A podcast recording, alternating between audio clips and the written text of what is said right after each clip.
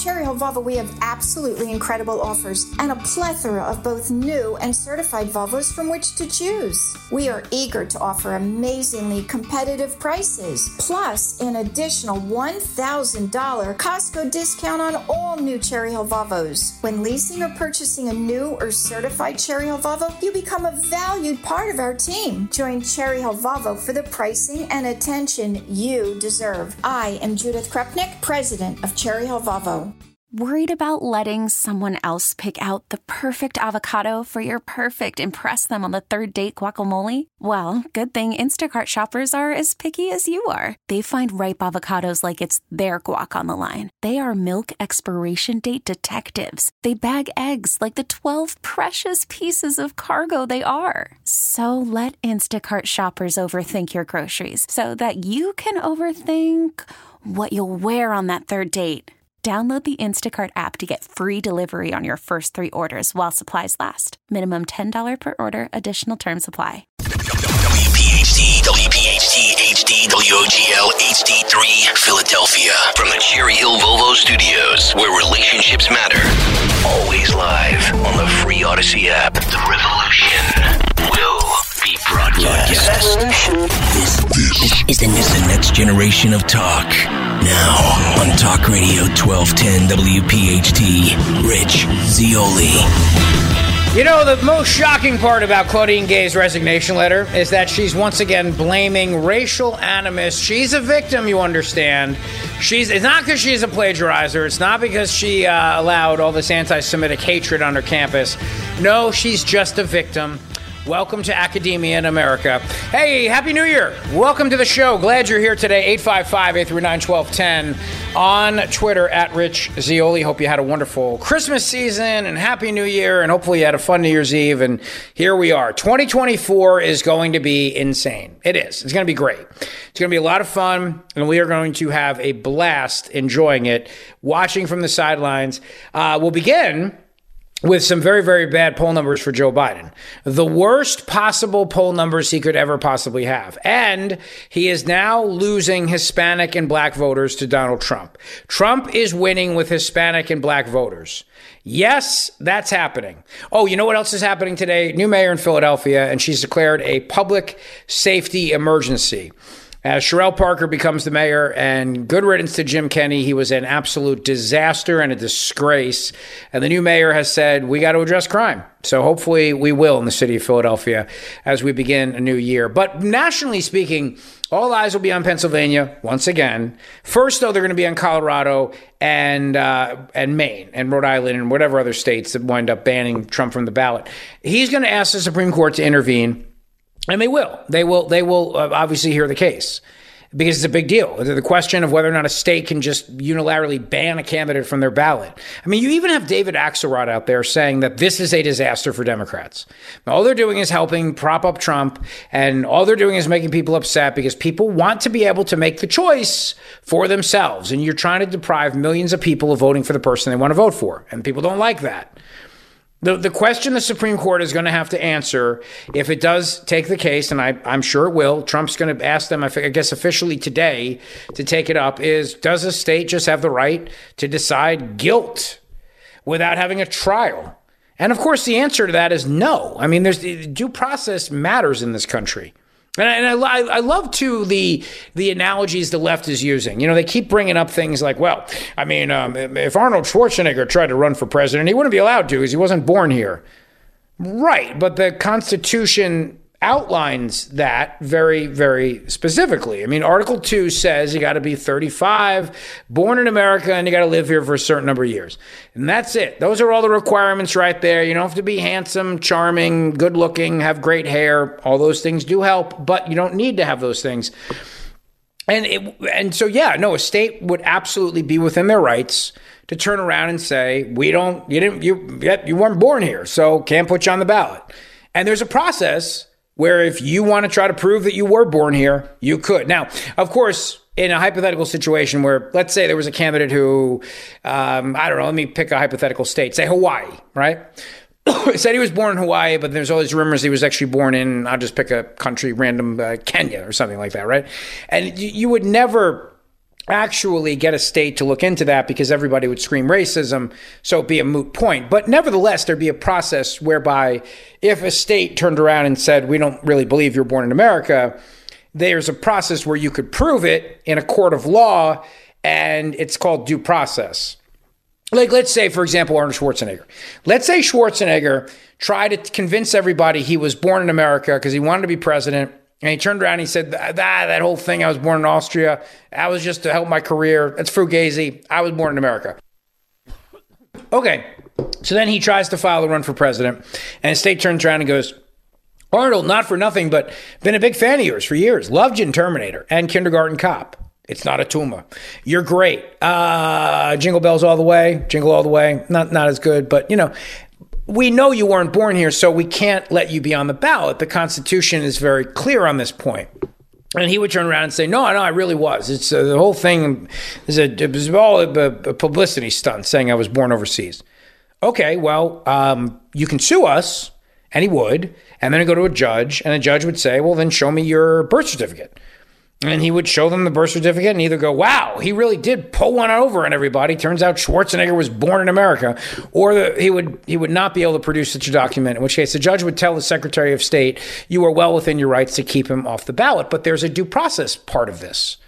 Same thing with the age. You know, if some pimply faced 20 year old came up and said, I want to run for president, and the state says, we don't think you're 35, there's a process where you show them your age. You're, you're identifying documents to show your age.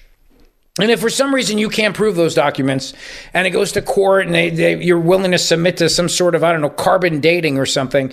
But again, there's a process. But a state just to turn around and go, we've decided that this candidate's ineligible under the 14th Amendment, even though he was never charged with this, let alone convicted of this by a jury of his peers. It's not how America works. You don't get to just decide someone's guilt. There's a process for that. It's called due process, and then the application question of whether or not it would be applicable under the 14th Amendment, Section 3, which of course I don't think it is. But regardless, before you even get there, you have the whole pesky due process problem. Like, for example, I'm convinced OJ Simpson is guilty. I think he murdered Nicole Brown Simpson and her, her boyfriend. I, I, think every I think he's guilty, but the the jury found it differently. And you don't get to just say someone's guilty and then, you, you, even if you know the jury got it wrong. Like that's the thing about America. Well, the states are not even letting a jury decide here. They're they're just skipping ahead and deciding their own. They're doing, well, I saw it on TV, therefore I've determined he's guilty of an insurrection because I watched it on television. You know, even people who are caught on camera committing crimes still get a trial. You know what I mean? They still get a trial. This happens all the time. People are caught on video committing a crime. They plead not guilty. It still goes to trial. The judge doesn't get to just walk in the courtroom and go, you know what? I've looked at the evidence myself, and I don't even think we need to be here. It's obvious this guy did it. Case closed. It's, you, no, I mean, Your Honor, my client has pleaded not guilty, and he's going to argue that the video is a, is fake and whatever, and this jury will have to decide. And my client doesn't have to prove his innocence; the state has to prove his guilt beyond a reasonable doubt. And I mean, that's America; it's how it works. You have two states right now who have decided to skip all that, just completely skip due process, and turn around and go, "Ah, we think you did it. We think you're guilty." I mean, you haven't even been charged, but we think you did it anyway. And we've decided your guilt. And we've decided the sentence accordingly. I mean, you know, it's, it, I, I, I would never want to live in a country like that. That's what authoritarianism is. I mean, the authoritarian countries, they decide guilt. There's no jury of your peers. There's, there's no, nobody gets to hear evidence. The state says you're guilty and they might have a sham trial or something like that. But so I think the first thing the United States Supreme Court is going to turn around and say is there was no due process here. You know, the argument that I heard from some idiot legal scholar said something like, well, Donald Trump had his due process in Colorado because they did a, a, a five day trial in the D.C. Uh, or in the uh, Colorado Circuit Court and they found him guilty of an insurrection. Well, I, I'm sorry, but the state of Colorado doesn't have the right to charge somebody with a federal offense and then find their guilt. And it was not even a criminal trial. It was a it was a hearing to determine ballot eligibility. It's not due process. You're going to bar somebody from being on the ballot because you're accusing them of a very serious federal offense.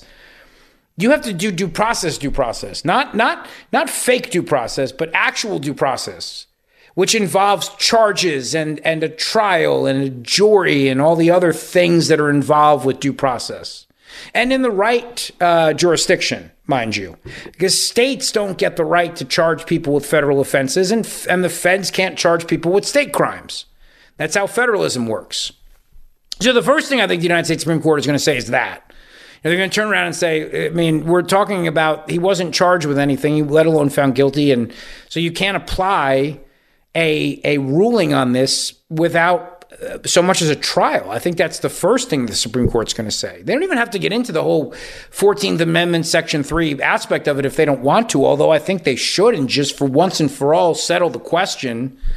You know, why didn't they put the word president in there? They had it in the in the first draft. Why did they take it out? But there's a political implication to this that Democrats are, I mean, they are playing with fire here. They, they really are.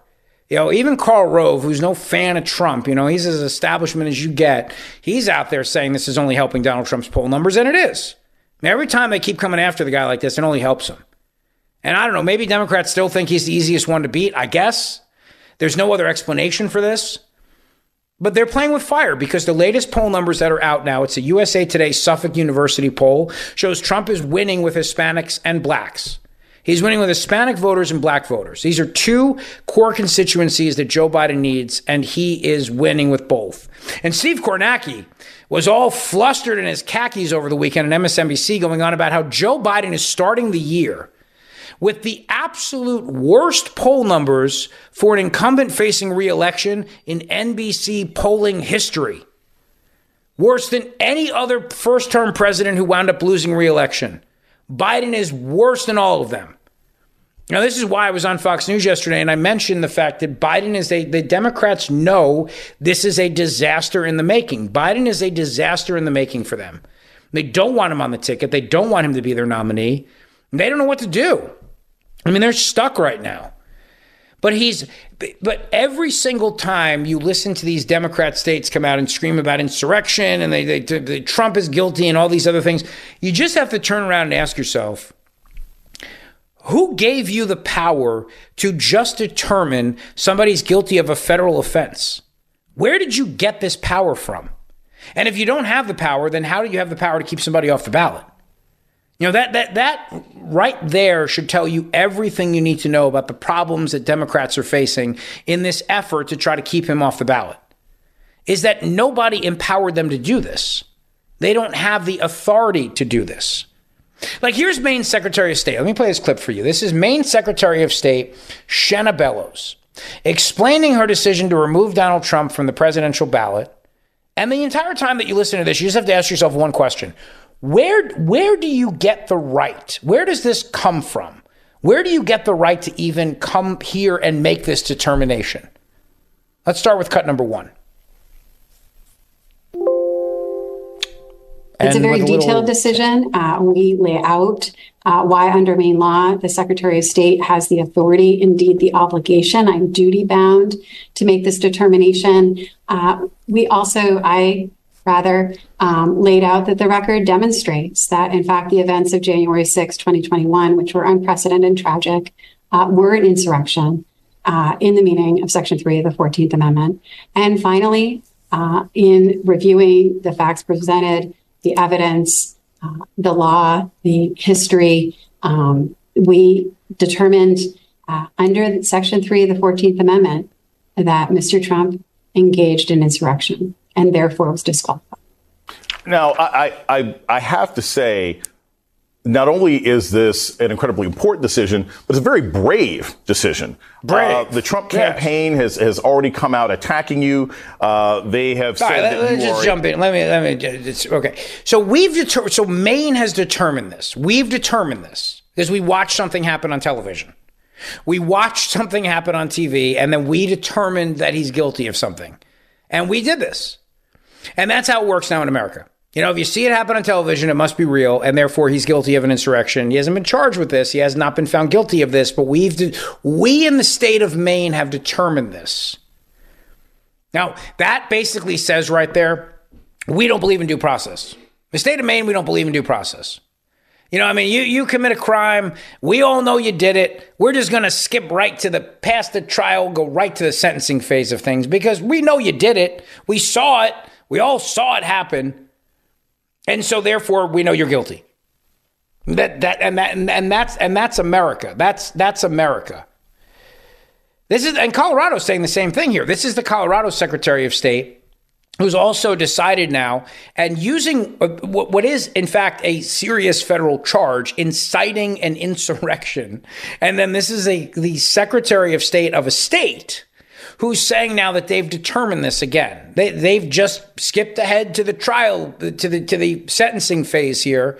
No trial no jury of his peers not not even charges let alone that. They're just going right to the sentencing phase cut number 3 Colorado's elections are the best in the nation, and we think we'll have a great election regardless of what happens.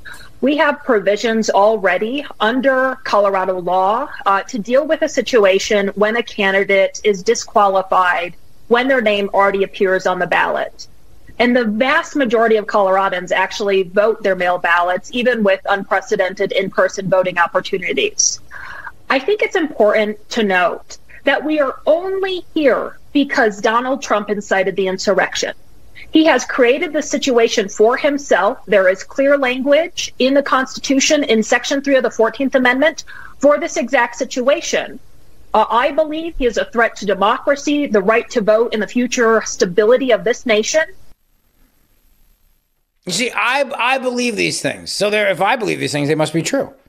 So if I believe these things, they must be true, and therefore I've decided, and therefore that's it. I, we, we, me, I've decided. Now I know there's this whole pesky due process thing where you're supposed to get a hearing and a trial and a jury and all this other stuff, but don't worry about all that. I've decided, me, me, I, as the Colorado Secretary of State. And their analogies are so stupid. You know what I mean? They're really dumb. Here is Jamie Raskin, himself an election denier, who, by the way, in 2016 tried to keep Donald Trump or 2017 from becoming president as he tried to challenge the certification of Trump for Florida in 2017. And then Vice President Joe Biden told him no because he didn't have a senator signing off on it. But election denialer, j- denialist Jamie Raskin, uh, equating this, and this is such a stupid analogy here, to people who aren't born in this country. Cut number four. I think that the urgency is for the Supreme Court to act, but um, I think it's going to be uh, tough for some of them if they want to keep Trump on the ballot, if they're falling for the argument that this is undemocratic. I mean, is it undemocratic that Arnold Schwarzenegger and Jennifer Granholm can't run for president because they weren't born in the country? If you think about it, of all the forms of disqualification we have, the one that disqualifies people for engaging in insurrection is the most democratic. Uh, how? I mean, the other ones you have a way to prove it. I can prove if somebody's born in America. I can tell you if somebody wasn't born in America. It's called a it's called a birth certificate. How do you prove the 14th Amendment if you don't have due process? See, and this is this is why the Democrats fall flat on their face with all this stuff.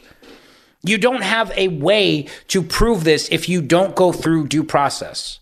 And I think that's the first thing the Supreme Court's going to say. But the question you have to keep asking yourself is why do they keep doing this? And doesn't this become a political problem for them? I mean, this is what David Axelrod is asking. David Axelrod, who got Barack Obama elected, was on CNN. And even he is pointing out what we all know here, which is that this is stupid. It's not going to work for them. But there's a political disaster in the making for Democrats here. So why do they keep doing this? Cut number nine all of this is is uh, strengthening uh, him in the Republican primary. We've run this experiment. Uh, you know, he's only gained since he started getting indicted. Uh, you know, what you thought might be kryptonite for him has turned out to be battery packs, and this is a big one uh, for him. Uh, presumably, the Supreme Court will deal with it fairly quickly, and I expect that they will leave him on the ballot. And yes, Brianna, I, I, I, have very, very strong reservations about all of this. I do think it would rip the country apart if he were uh, actually prevented from running because tens of millions of people uh, want to vote for him. I think if you're going to beat Donald Trump, you're going to probably have to do it at the polls. Yeah, well, you know what? Axelrod's a smart guy. And he knows that this is not going to work. He knows it's not going to fly. And he also knows that all they're doing is helping Donald Trump politically. So you have to just ask yourself the question why are these people so stupid? Why are they so politically stupid that they keep doing things that just help the guy who is crushing Joe Biden in the polls right now? And the only answer you can come up with is that they just really believe that Trump is the easiest one to beat. And they are playing with fire here. And this is going to come back and it's going to bite them, you know where. And they are going to regret this, no question about it. 855 839 1210 on Twitter at Rich Zeoli. Harvard's president is out. She's blaming racism, of course, obviously, not her plagiarism, not for allowing all that anti Semitic speech on college campuses. And the border situation is so bad now. Illegal immigrants are being dropped off in New Jersey. What will King Philip the Unaccountable say about this? I'll tell you what the Democrat mayor of Edison, New Jersey is saying about it. He's saying they're illegal immigrants and they don't belong here. They belong on the other side of the border. Yeah, that's really happening too. It's great to be back with you. Happy New Year. We're coming right back. T-Mobile has invested billions to light up America's largest 5G network from big cities to small towns, including right here in yours. And great coverage is just the beginning. Right now, families and small businesses can save up to 20% versus AT&T and Verizon when they switch. Visit your local T-Mobile store today.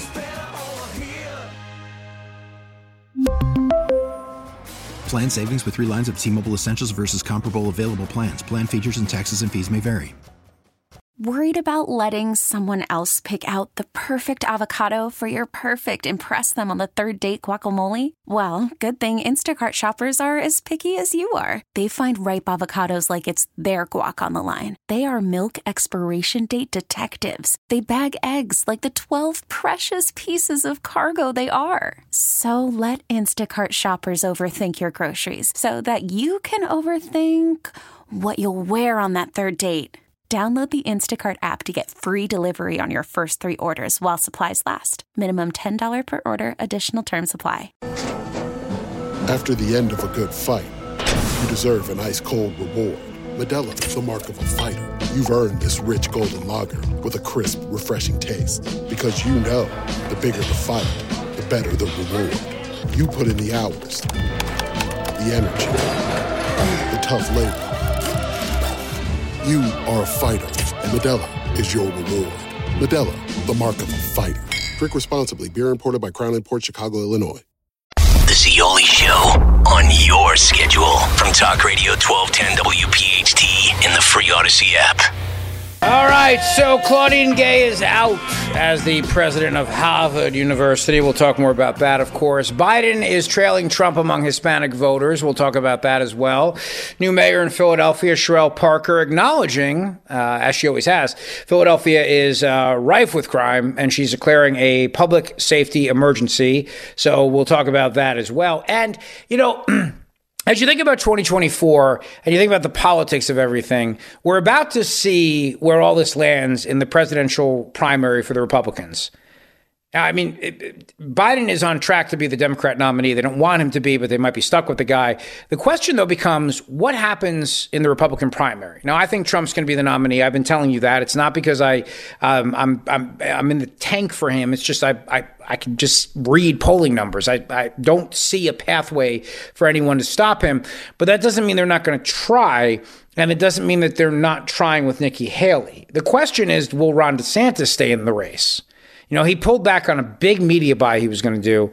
And Chris Christie staying in the race just to help Haley. I mean, that's obvious. You know, he's doing in 2024 what he did in 2016 when he stayed in the race to attack other people to help Trump. If you remember back then, he went after Marco Rubio and he, the whole thing where he took down Rubio on the debate stage, and that was all for Trump's benefit. And then he was hoping to become, I guess, Trump's attorney general or something. Well, he's doing the same thing now with Nikki Haley. I mean, he knows he's not going to win. He's he's just there to try to, I I, I, I imagine, get a job with her. And Vivek Ramaswamy is doing the same thing, but the opposite. He's doing it to try to help Trump as he goes after Nikki Haley. But the establishment is solidly behind Nikki Haley at this point. You know, they've decided DeSantis can't win. They they they're they're all behind her. She's getting the money, she's getting the support, and quite frankly, Democrats are fine with it too because she supports the Ukraine war. Now, as long as they keep their Ukraine war, then then fine, then they're okay. You know, they'll be fine with it. But we will have to watch. And Trump's going to do a big town hall meeting, I just found out on Fox News, I think on January 10th, right before the Iowa caucus. So that is probably Fox News acknowledging the reality that, yeah, he's going to be the nominee. So, I mean, you can try to pretend otherwise, but he's going to, I mean, he's going to win. And Democrats are helping him win. And everything David Axelrod said in that last clip that I played for you, where he said all this is doing is just helping Trump. Yes, it is only helping Trump. What Colorado and Maine are doing, what all these other Democrat states are talking about doing, is only benefiting Trump's political future. But there's something else too. And that is that Biden is just a freaking disaster. I mean, he is. He's a disaster. You know, the, the, the reason why Trump is beating him with Hispanics right now is because of the border situation and also the economy. It's like I was reading this piece over at National Review. Dan McLaughlin wrote this great piece. He said, There's four problems for the Democrats when they try to spin and say the economy is great. The first one being is that everybody just feels the economy. I, I, do the shopping in our house. I like to do the shopping. I get, I can, I can go in the morning and I can get it done, and the store's quiet. And but I see it myself. You see it. So you can pretend, you can hear the White House spin and have them come out and go, Bidenomics is great, but you feel it, you see it, you see the interest rates, you know what you're paying. You may want to buy a house, you may want to buy a car, maybe you can't. Or maybe you, you did and you're spending so much more money in interest now. All the spin in the world doesn't change that. You know, it does not change that. And the second problem Democrats have is their own message. On the one hand, they turn around and they cry all the time and tell everybody that there's all this inequity and they got to make everything uh, equity and and and America stinks and you know you're you're a victim and so they need to raise taxes on people to give you more money and then in the next breath they turn around and tell everybody everything's great economically. So, I mean, their, their, their, their economic message is everything stinks.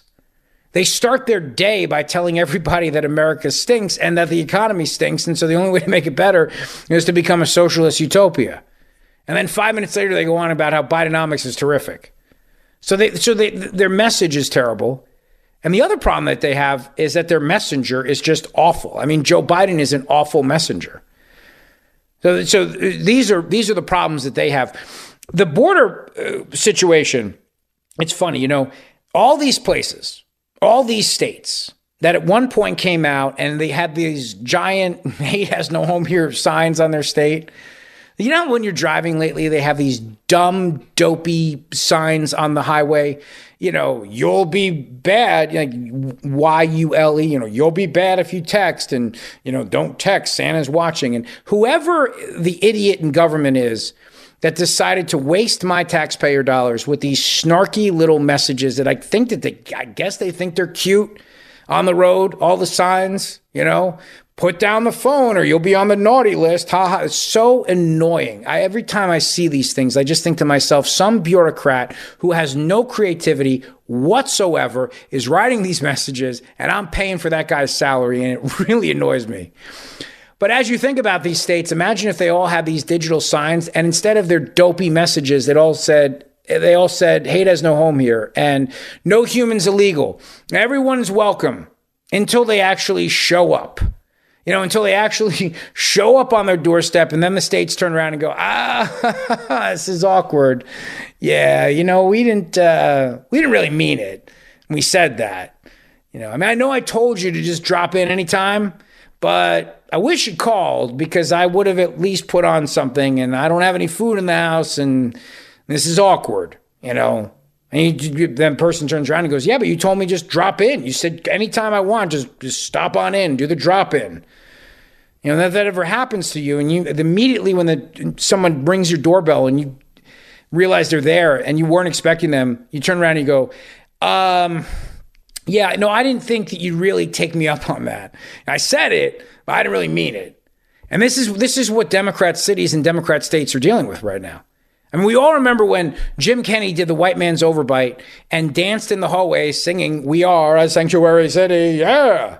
And then all of a sudden, illegal immigrants start showing up in these places and they're all turning around and acting like when they put out the invitation, they didn't really mean it. They didn't want you to do the drop in because they don't have any stuffed shells ready. There's no, they don't even have any coffee made, nothing.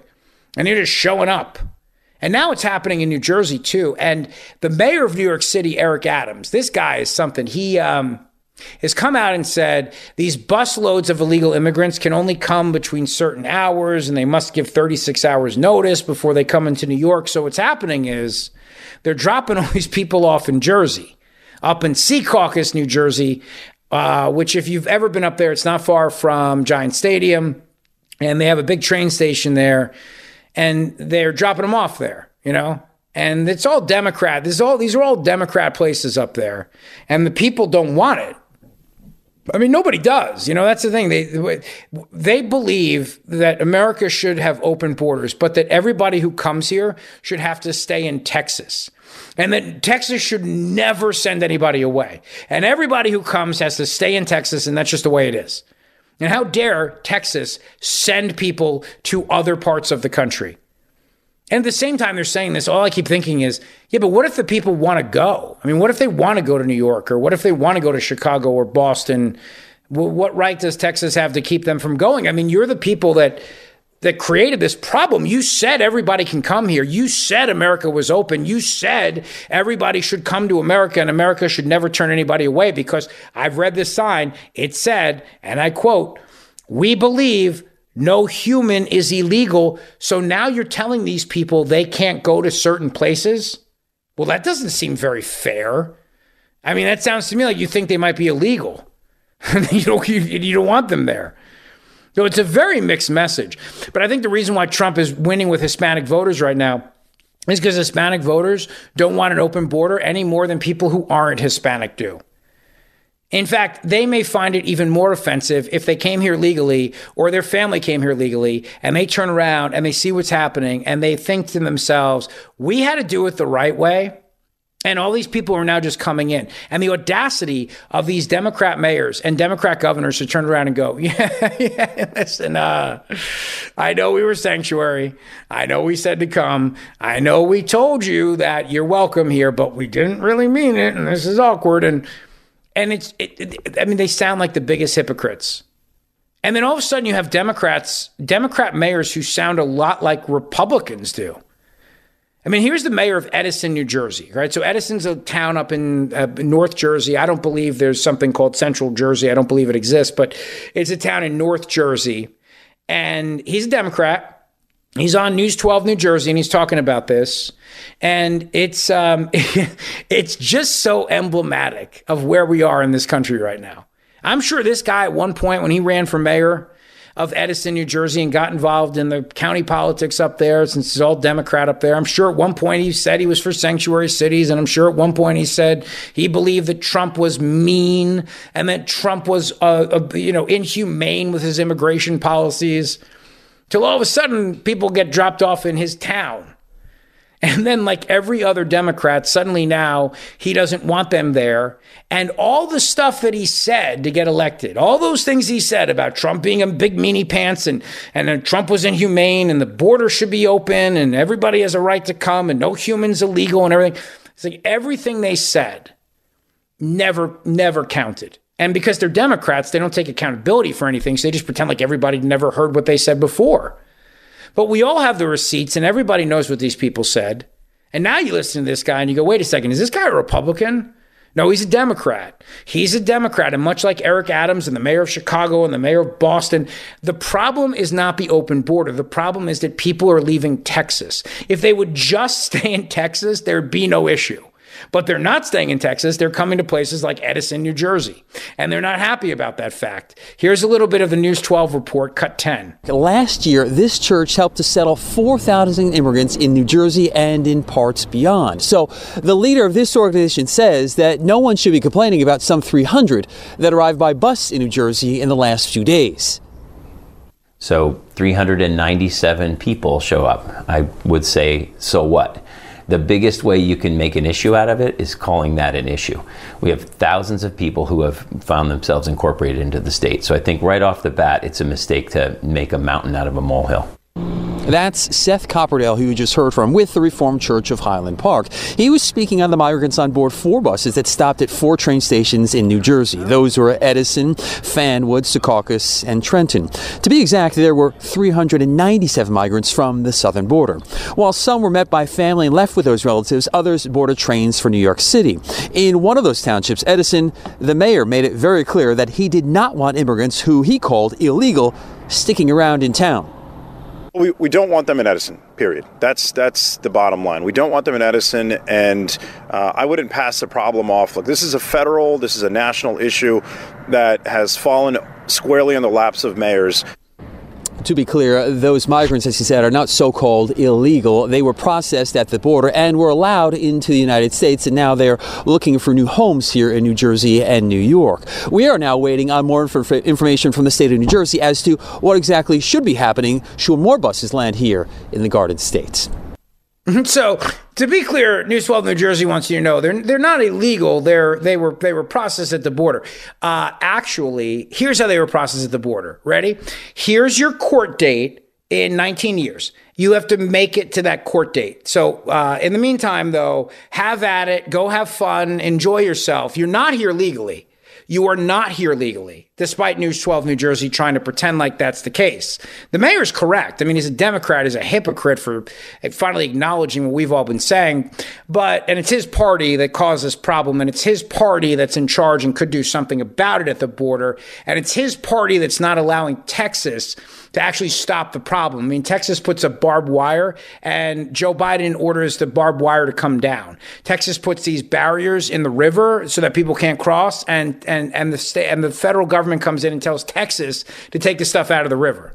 So it's his party. He could he could call the president and tell him to do something about it if he wanted to. But he is correct they are illegal immigrants. They are not here legally. The difference though is that this administration got rid of the remain in Mexico policy. So you cross the border illegally, they don't throw you back. They let you stay. They give you a court date. 19 years in the future or I mean maybe it's not 19 but it's a long it could be as long as 10 years away. And they just tell you you better be there for that or else. Or else what? You don't even know where I'm going. I can go anywhere, I can do anything. And at some point, you're all going to tell me that I'm eligible for asylum anyway. So why would I bother going to this court date? I'm not going to this court date. But it's funny though, isn't it, when you listen to these Democrats? I mean, it's really funny listening to these Democrats that turn around and say, we are absolutely 100% upset that these people are illegal immigrants and they are here now in our cities. We didn't want you, and now you're here, and it's not cool, and we want you to go away. All right? We want you to go away. It's um, the ultimate ultimate. And but if they just stayed in Texas, everything would be fine. You know that if they just stayed in Texas, everything would be fine. The problem is they keep leaving Texas. Damn it. 855-839-1210 is the number on Twitter at Rich Zeoli. We got a lot to chat about today. Donald Trump expected to appeal to the United States Supreme Court what Colorado and Rhode Island or Maine, excuse me, have decided. And what will the Supreme Court do? I have my theories on that, of course. As you can imagine, don't go away. Thanks for listening to the Zeoli Show podcast from Talk Radio 1210 WPHT and the Audacy app. I love this headline uh, USA Today.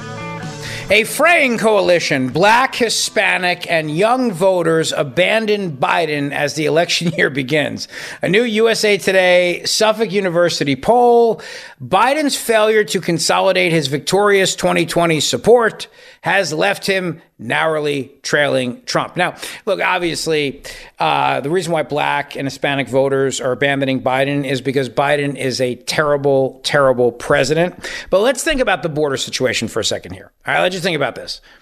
I told you before these uh, these Democrat mayors who all have the signs up, you know, hate has no home here, no humans illegal. You've seen the signs.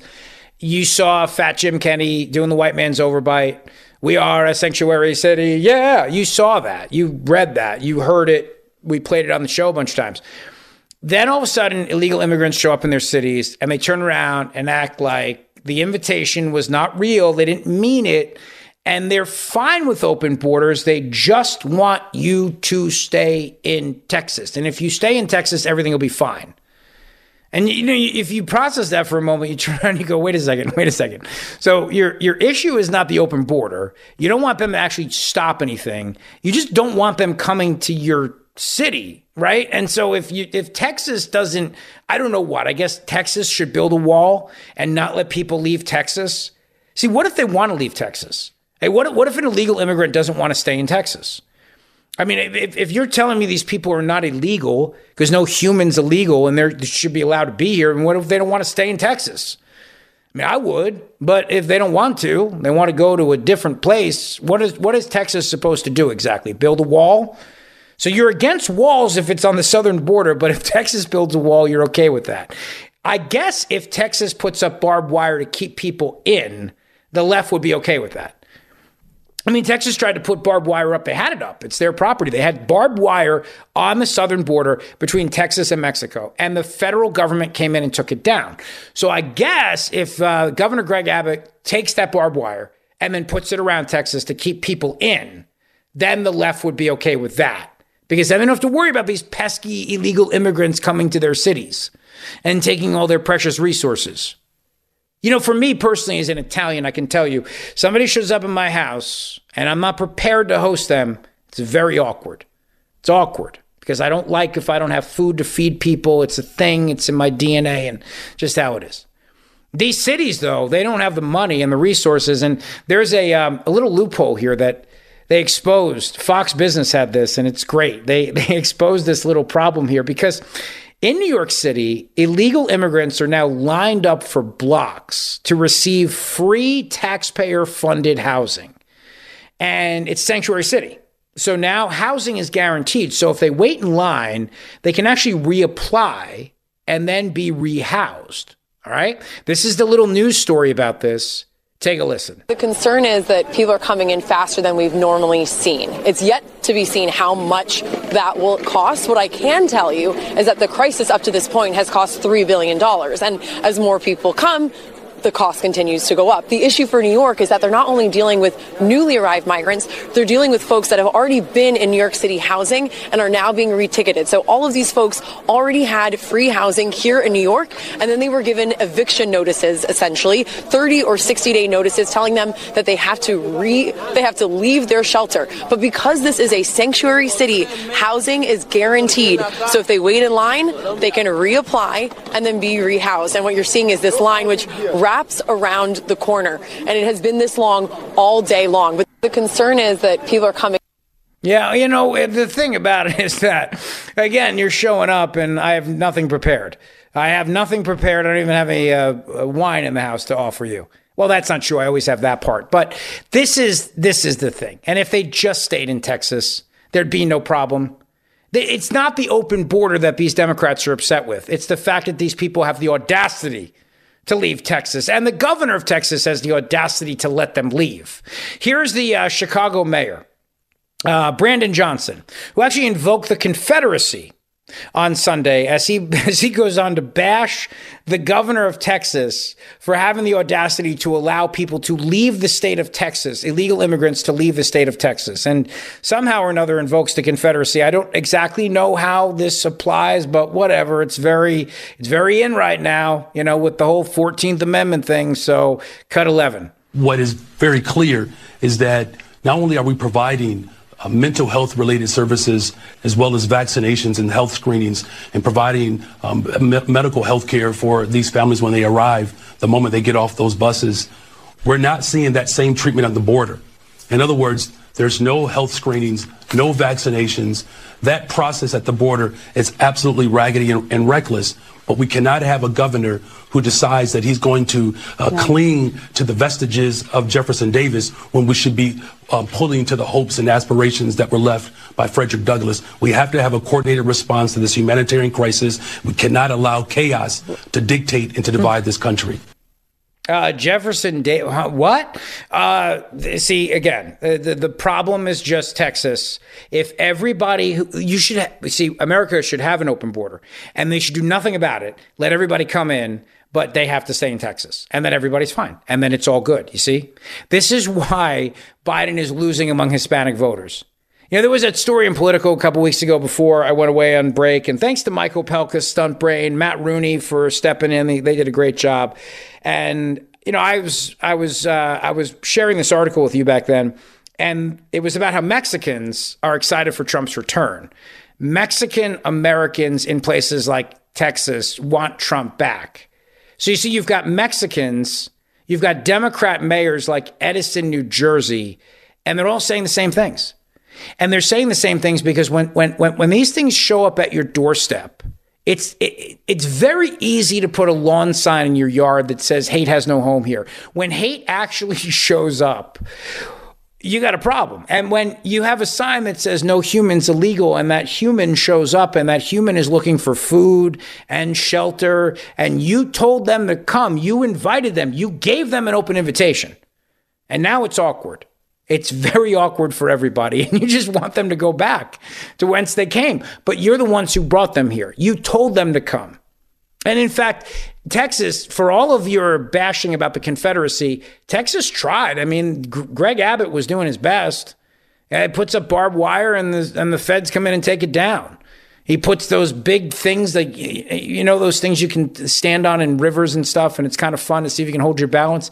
He puts all those things in the river, separating the state from Mexico, and the feds come in and take it away. So I mean, like, what's what is the guy supposed to do, and why is it that the border states have to absorb every single illegal immigrant? I mean, where, where did that be? When did that become a thing? But it's it's just it's the hypocrisy of the left where as long as it's not their problem, they'll virtue signal all day long. Uh, Jim Kenney will dance his uh, you know his fat behind off and sing "We're a Sanctuary City" until people start showing up. You know, then then suddenly now they got a problem. But I don't know where it's written that the border states have to be the ones to uh, keep every single person here. Last month alone, in December alone, you had about 320,000 people come into this country illegally. And despite what the News 12 New Jersey reporter is trying to say, they are illegal. They're given court dates and they're told to come back to court in 10 years which of course they're never going to do. But 320,000 people in December alone came here. Now, if you're a Hispanic voter, and you did it the right way, and you're living in a place now that is being overrun by illegal immigrants, it is no surprise why you are saying you want to vote for Donald Trump. 855 839 1210 on Twitter at Rich Zeoli. All right, new year, new opportunity for you to drive a beautiful new Volvo because there has never been a better time to get the Cherry Hill Volvo than right now. And I tell you what, when we drove up to see Bridget's family in the Adirondacks, I was really glad we had the XC90 because not only did we have all this space and we had to bring up all the gifts and everything, car was super safe. We hit some bad weather up there. No snow or ice. It was a little too warm this time around, but there was some rain and a lot of windy roads. And I know that the Volvo XC90 is super safe for the family, which is great. Whatever you want to drive, whether it's the XC40 or the XC90, or if you want to do the S Class, at Cherry Hill Volvo, you will find an incredible opportunity right now because they are having their big renovation. And because of that, they got to make room for the equipment. In order to do that, they have already taken their incredibly generous offers and they're adding to them. So this is the best time ever to go see my friends at Cherry Hill Volvo. Judith, Yosef, and the entire team can get the new year started off right for you. Whether it's a Care by Volvo lease, that's the program that I have through Cherry Hill Volvo, where one payment includes my insurance, car. It's got the tire and wheel care, 15,000 miles annually, excessive wear coverage, and more. Or uh, maybe you want to do a certified pre owned. Either way, at Cherry Hill Volvo, you will find an outstanding opportunity and a wonderful offer from people who are going to take great care of you. So don't wait. You're going to love the treatment you get. You're going to love the savings you get too at Cherry Hill Volvo on Route 70 in Cherry Hill, where relationships matter. Rich Zeoli, weekday afternoons, 3 to 7. Talk Radio 1210, WPHT, and on the free Audacy app. WPHT, HD, WOGL, HD3, Philadelphia. From the Cherry Hill Volvo Studios, where relationships matter. Always live on the free Audacy app. The revolution will be broadcast. This, this is, the, is the next generation of talk. Now, on Talk Radio 1210 WPHT, Rich Zeoli. All right, Harvard's president is out, and of course, she's blaming racism, not plagiarism, not the fact that they allowed all this anti Semitic crap to be done on their campuses. Uh, racism. Right. Welcome back to the show. Glad you're here today. 855 839 1210 on Twitter at Rich Zeoli. I was filling in for Dana Loesch earlier today from 12 to 3, so you'll get to hear that tonight at 9 o'clock, and we do the replay of that. And then uh, it was a bunch of uh, good stuff over the holiday break. I got to do Levin's show a bunch of times and Dana's show a bunch of times, so it was great. And again, my thanks to Michael Pelka and Matt Rooney for filling in for me. Well, I was taking a few days off because the thing about it is that 2024 is going to be insane. It is. It's going to be insane. We're about to go down a road of complete nuttery, and it's going to start with the United States Supreme Court having to deal with what Colorado and Maine have done, and it's going to be just be a complete S show from now. They're going to do everything they possibly can to stop Trump. I mean, everything. You have to realize that eh, they will do everything they can to stop him, whatever it takes. And if that means they get behind Nikki Haley, so be it. You know, if the Democrat Party gets behind Nikki Haley, they can live with Nikki Haley and they and they just may, you know, they they may decide to themselves. This, this is the scenario that worries me. 855-839-1210 on Twitter at Rich Zeoli. Here's the scenario that worries me. I worry about the Democrat Party realizes Joe Biden's a loser and they but they're stuck with them. They they can't get rid of them. You know, they try to they charge Hunter Biden and they turn around and they say to the guy, "Listen, you know, if you don't pardon the guy and get out of the race, he's going to go to prison, he's going to drop a dime on you and Biden doesn't care." They can't just get rid of him because you have the Kamala Harris problem, and the Democrats are going to scream that you've just replaced the first black woman with some guy like Gavin Newsom and his wonderful, beautiful coif of hair. They're not going to be happy about that. So, what they may do is honestly, they may just turn around and say, all right, we got to stop Trump. You know, he's the problem here. He's the guy that's going to destroy this the deep state and the swamp. Although I completely think he's he's wrong on the FBI building, but I'll talk about that later. But they got to stop him. They're going to do whatever it takes to stop him. And so maybe they just decide, well, then we'll just get behind Nikki Haley. I mean, we can live with her. You know, she's as long as she as long as she's for the war in Ukraine, that's all they care about at this point. I mean, they want power, don't get me wrong, but they they'd rather, I think, roll the dice on her being there and working with them than him going in there like a bull in a china shop and then using all of his power as president to get revenge on these people for allowing the deep state to become so toxic that it is able to bring down a sitting president of the United States of America. You know, and so I wonder, I deep down inside, if a lot of these Democrat Party brokers and, and masters of the universe, because remember something, these people all really do get along. You know, I, I know, I know if you if you watch the you listen to political shows and you think to yourself that everybody in the Republican Party and the Democrat Party hate each other. And the reality is, if you go to D.C., you see it with your own eyes. They're all buddies.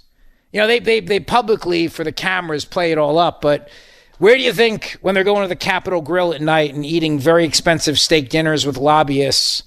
You watch Mitch McConnell, how he talks about his friend Joe Biden and his friends across the aisle. I mean, these people are all in on it together as long as they just keep getting rich. That's all they care about. Do they really hate each other? No. They're all complete. There are some that do. I mean, you have some very principled people there, don't get me wrong. But that's not who I'm talking about. I'm not talking about them. I'm talking about the people that are the uh, the establishment types that actually run the show.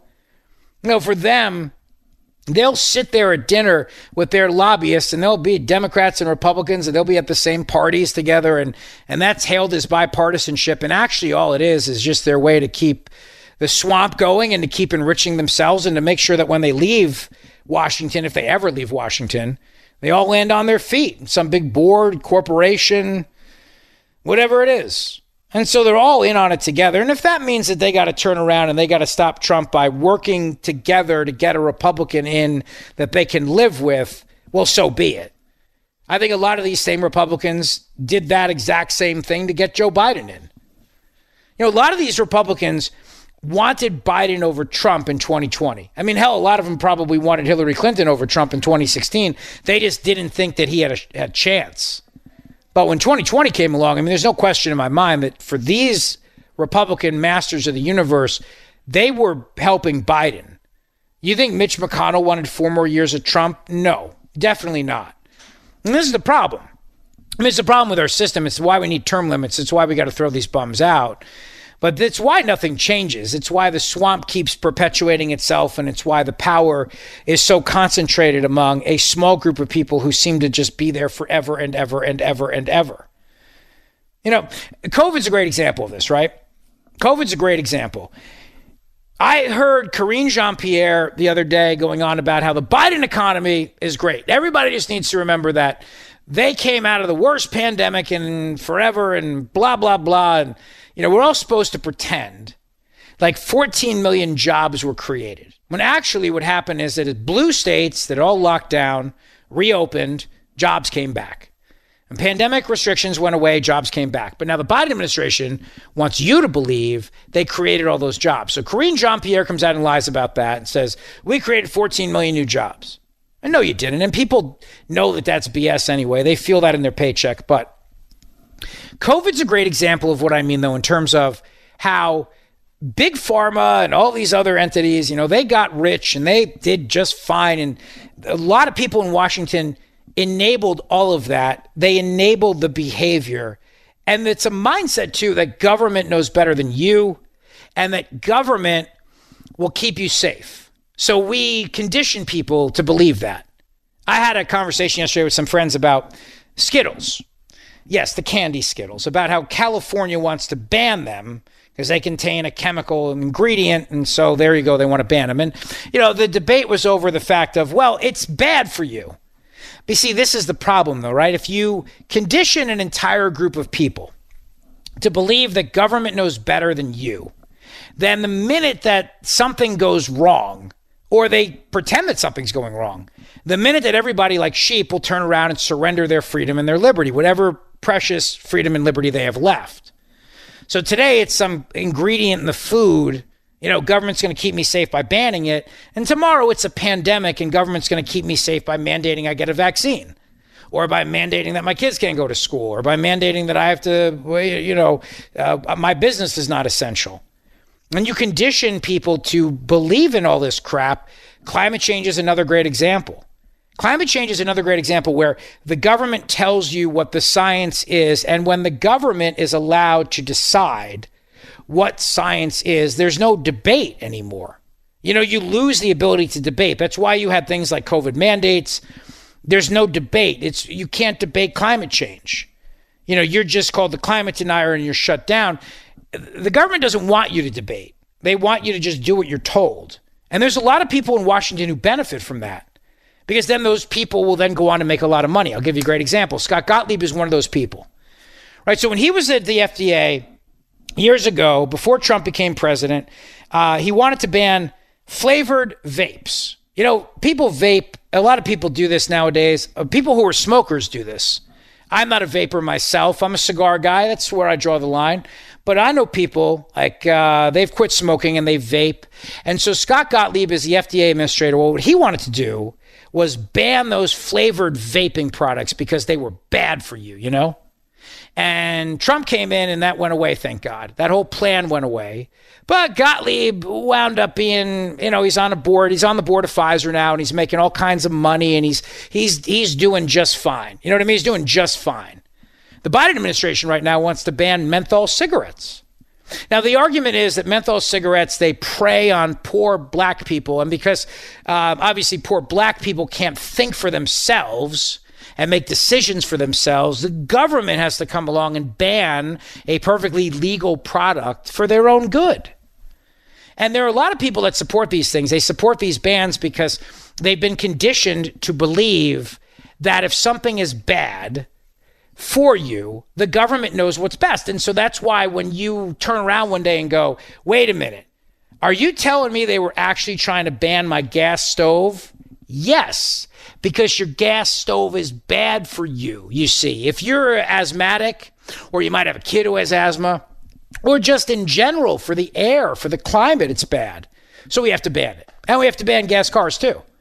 See, it's a mindset, it's a mentality. You condition people excuse me, to believe that this is all for their own good. And then eventually they just turn around and give up their freedom and their liberty, whatever precious freedom and liberty is left, because they think that somebody there is protecting them. Meanwhile, when you peek behind the curtain, you realize that all these people who are the ones that control all this stuff wind up getting really, really rich. Why is that? You know, why why how is it that they keep getting rich and they keep benefiting from this system? And a big part of the reason for that is because somebody is always going to win. If you lose, somebody will win. Here's what I mean by this, right? I ban your gas stoves. That's okay because whoever makes electric stoves will do just fine. If I ban gas cars, well, then the companies that make the uh, the electric cars, well, they'll they'll do just fine, and the government will give them all kinds of money to pay for all these very flammable batteries, and they'll put billions of dollars of subsidies to build these battery plants. And they'll take your tax dollars and they'll just use it for that. If I ban menthol cigarettes because I tell everybody it's bad and it's okay, it's all right because they'll switch to other brands and big tobacco will do just fine and big tobacco will find other ways to make money and and whoever's in Congress or the FDA or the CDC will wind up working for one of these companies as either a lobbyist or an attorney or maybe on the board, like how Scott Gottlieb wound up being on the board of Pfizer. It's okay. It's all good. I mean, they're going to do just fine the government will grow its power over you as an individual. Like a sheep, you'll turn around and believe it's all for your own good. So when they tell you in a few years that you can't eat meat, you'll already be primed for this. You know, because when they said they were going to ban Skittles, you were like, ah, it's a stupid candy. Who cares? And this is a bad chemical. So, uh, yeah, take it out of the food supply. I'm good with that. And then in a few years, when they turn around and say, you can't eat meat, because it's bad for the environment and it's bad for you. You know, heart disease and blah, blah, blah. And you'll turn around and you'll say, wait a minute, wait a minute. You know, the research disagrees with that. The research shows that actually, if you eat more of a uh, caveman diet or an omnivore, uh, or, you know, whatever the, the fancy term is that the kids are using today for a diet that's high in protein or something, actually, you know, your cholesterol will go down, your blood pressure will go down, you'll be good. But you see, the government won't allow you to debate that. It's like debating a gas stove. You won't be allowed to. Debating the merits of driving a car that's powered by gasoline. You can't because they've decided the science for you. So when these things turn around and they say to you at some point, well, you, you have to limit your meat consumption or there's going to be a meat tax. I mean, what do they do in Philadelphia with the soda tax, right? They said that soda, which is bad for you, was directly impacting poor people. So a lot of poor people were drinking sodas. So Philadelphia said to deal with that, we're going to create a soda tax. Now we all know what that is. It's just another way for the government to get money. And it disproportionately affects people that drink soda who happen to be poor in some of these neighborhoods. Other people who have the means will just get in their car and drive someplace else and buy soda where they want to and not pay the stupid sugary drink tax, which is never really about protecting you from soda. It's just another way for the government to get more money. It's like the liquor by the drink tax or whatever else it is. The, I told you years ago, you know, we did a whole campaign back when I was on afternoons the first time around where I was trying to encourage people to start smoking cigarettes for the children. You know, for the children because it's it's what, what see the, the the tax on cigarettes helps fund the schools. And when Jim Kenney became mayor, he said we have to raise the price of a pack of cigarettes by a dollar because it's bad for you. And we have to try to get people to stop smoking because it's bad. And I asked the question, why don't you just ban cigarettes? I remember Rush Limbaugh asked that question one time too. He said, if cigarettes are so bad, why don't they just ban them? But the thing about it is, though, they want the revenue, you see. They need the revenue. And so they'll just keep raising the taxes on a pack of cigarettes. So I actually said at the time, smoke them if you got them for the children. And if you don't smoke, you should start smoking so that you can help fund the schools because that's what you need to do if you're a good person. You know, if you're a good person, you should be doing that stuff. And it's like any other tax, right? I mean, any other tax has some some little hidden benefit to help somebody else. You know what I mean? Like there's this great meme today I saw about California. They said um, here's California, a state that never had slavery, and they're going to take people who never owned slaves, they're going to take their money and give it to people who were never slaves. That's kind of the mindset right there. But the redistributionist aspect of all of this comes from the fact that we have become conditioned to two things. The first one is government will always keep us safe. And the second one is that if something's bad for me, but it's not banned and it's heavily taxed and heavily regulated, that's okay because somebody else will benefit from that. And you got to turn around and say, wait a minute, wait, like, what do you mean? Well, if there's a meat tax, you know, if I'm eating a lot of red meat, it's not good for me. So they won't ban it, but they'll tax it. And then they'll use that for climate change and the children and maybe the seniors too will get some of that. And it's okay. I'll, I'll do my part. I'll eat more steak. I'll eat more chicken. But you just said it was bad for me. Yeah, but, yeah, but now the taxes will offset that because now you're helping people by paying the meat tax, you know like the cigarette tax, like the alcohol tax, like the whatever other tax. And you got to just question the logic of all this and go, wait a second. So you'll ban menthol cigarettes, but not all cigarettes. Why not? I mean, if menthol cigarettes are bad, how come? I mean, it's still a cigarette. Why would the others not get banned? The Biden administration will turn around and say, well, because the menthol cigarettes disproportionately target poor black people. And then a lot of these groups that represent people who are black smokers turned around and go, well, that's racist. I mean, how come we're not allowed to, to smoke what we want, but then white people can? I mean, if it's bad, you just ban it. Why don't you just ban cigarettes altogether? And the answer is because they need the revenue, they need the money, and nothing that the left does ever makes any sense at all. I mean, there's no logic behind any of this stuff, but there's a mindset where government has to do things for your safety and for your own good. And I think, I really do, I think sometimes they sit around and every now and then have to find something else to ban to remind you that they have the power to do it. Because if they don't do it, you'll forget, and maybe someday you'll actually put up a stink about it, you know? It's like when years ago when they tried to ban flavored vaping products. And I remember saying on the show, everybody needs to call the White House and tell President Trump to stop this because a lot of his voters either smoked and now use vapes or they just like freedom and knock it off. And they did. And people called, you know, and they said, stop this ban. The ban went away. There was no basis for banning blueberry vapes or boysenberry vapes or whatever. I mean, it made no sense, right? Vaping would be legal, but flavored vaping would be bad. But I, it, there's no logic. It's just that we have to exercise our power and our control all the time. Because when the time comes that we need to ban gas cars and gas stoves and we need to ban meat and make you eat bugs or whatever the hell else they want to do, or we need to keep you in your homes or keep your kids at home or make you take a shot. Not, I don't mean like a shot of fireball. I mean like a shot of, like a, like a COVID shot. You have to do it. You'll do it, you see. It's very similar to what they did after 9 11 when they turned around and they said, for your own good, we're going to read your emails and listen to your phone calls and know everything you're doing because you might be somebody might be a terrorist and we got to protect you from that. It's the same mindset. It really is. And to prove that point, here's Francis Collins. Francis Collins is the former head of the National Institutes of Health. And he talked about how during COVID, there was massive unnecessary collateral damage that was done. And the reason for this, of course, was because the elites who control everything made all the decisions for us.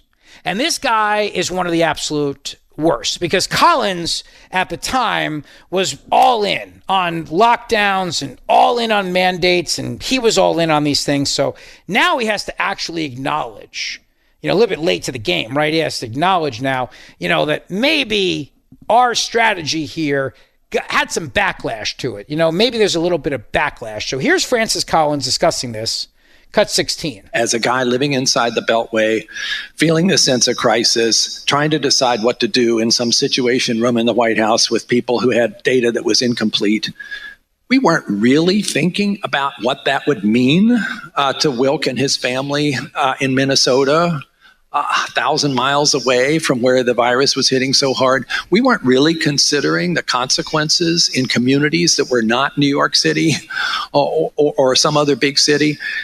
The public health people, we talked about this earlier, and this is a really important point. If you're a public health person and you're trying to make a decision, you have this very narrow view of what the right decision is, and that is something that will save a life. Doesn't matter what else happens. So you attach infinite value uh, to stopping the disease and saving a life.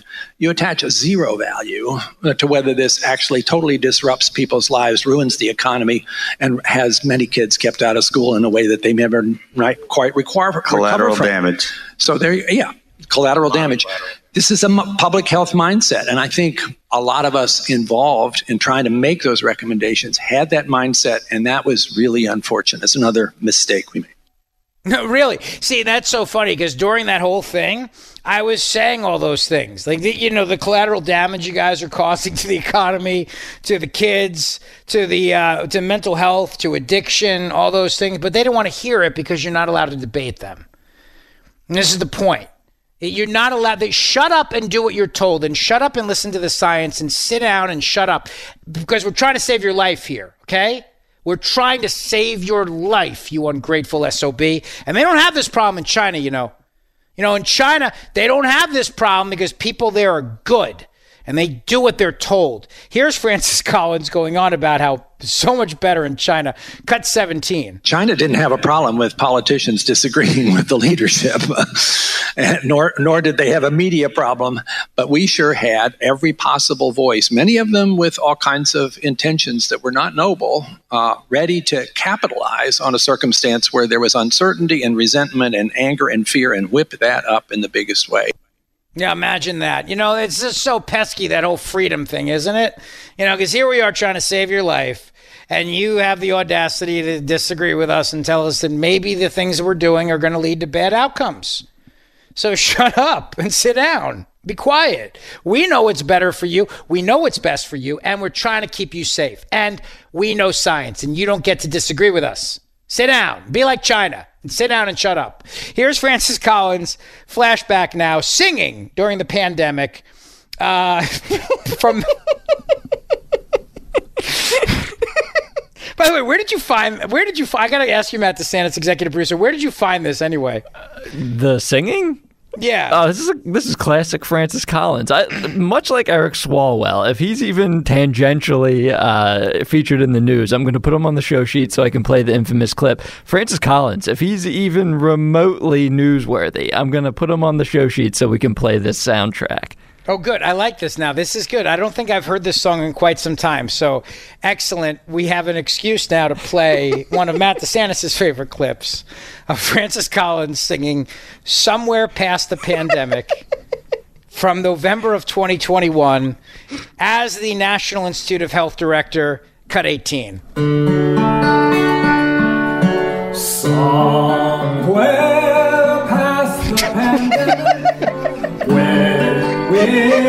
free, there's a life I remember full of activity. Somewhere past the pandemic, no quarantine. We'll all stay well and healthy thanks to a safe vaccine. Thank God these shots came very fast, so all my fears are now behind me. My family now can leave our home, visit stores, and freely roam. Masks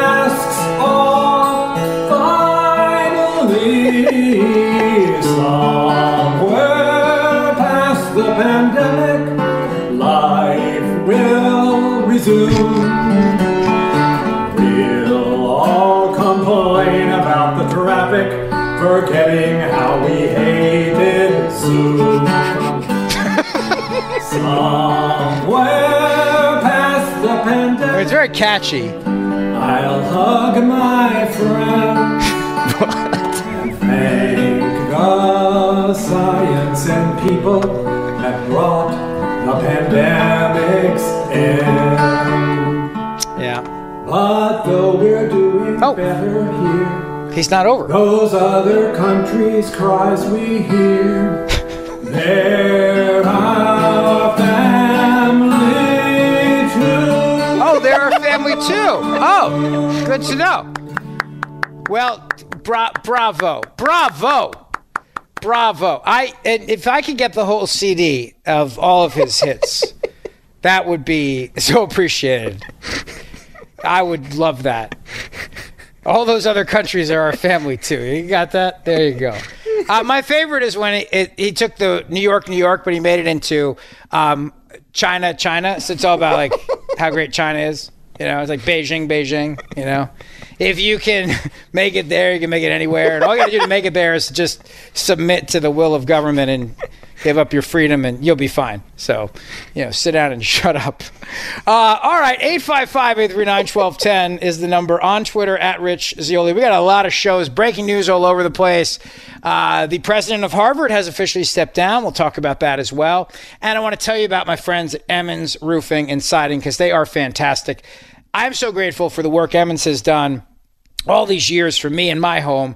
You know, we've been using Emmons for about six years for ver- various projects, from the roof, which was the first thing we used them for, and then we did. They did such a great job. We said, let's do the windows, doors, siding, and now Emmons is in the remodeling uh, aspect of home improvement as well.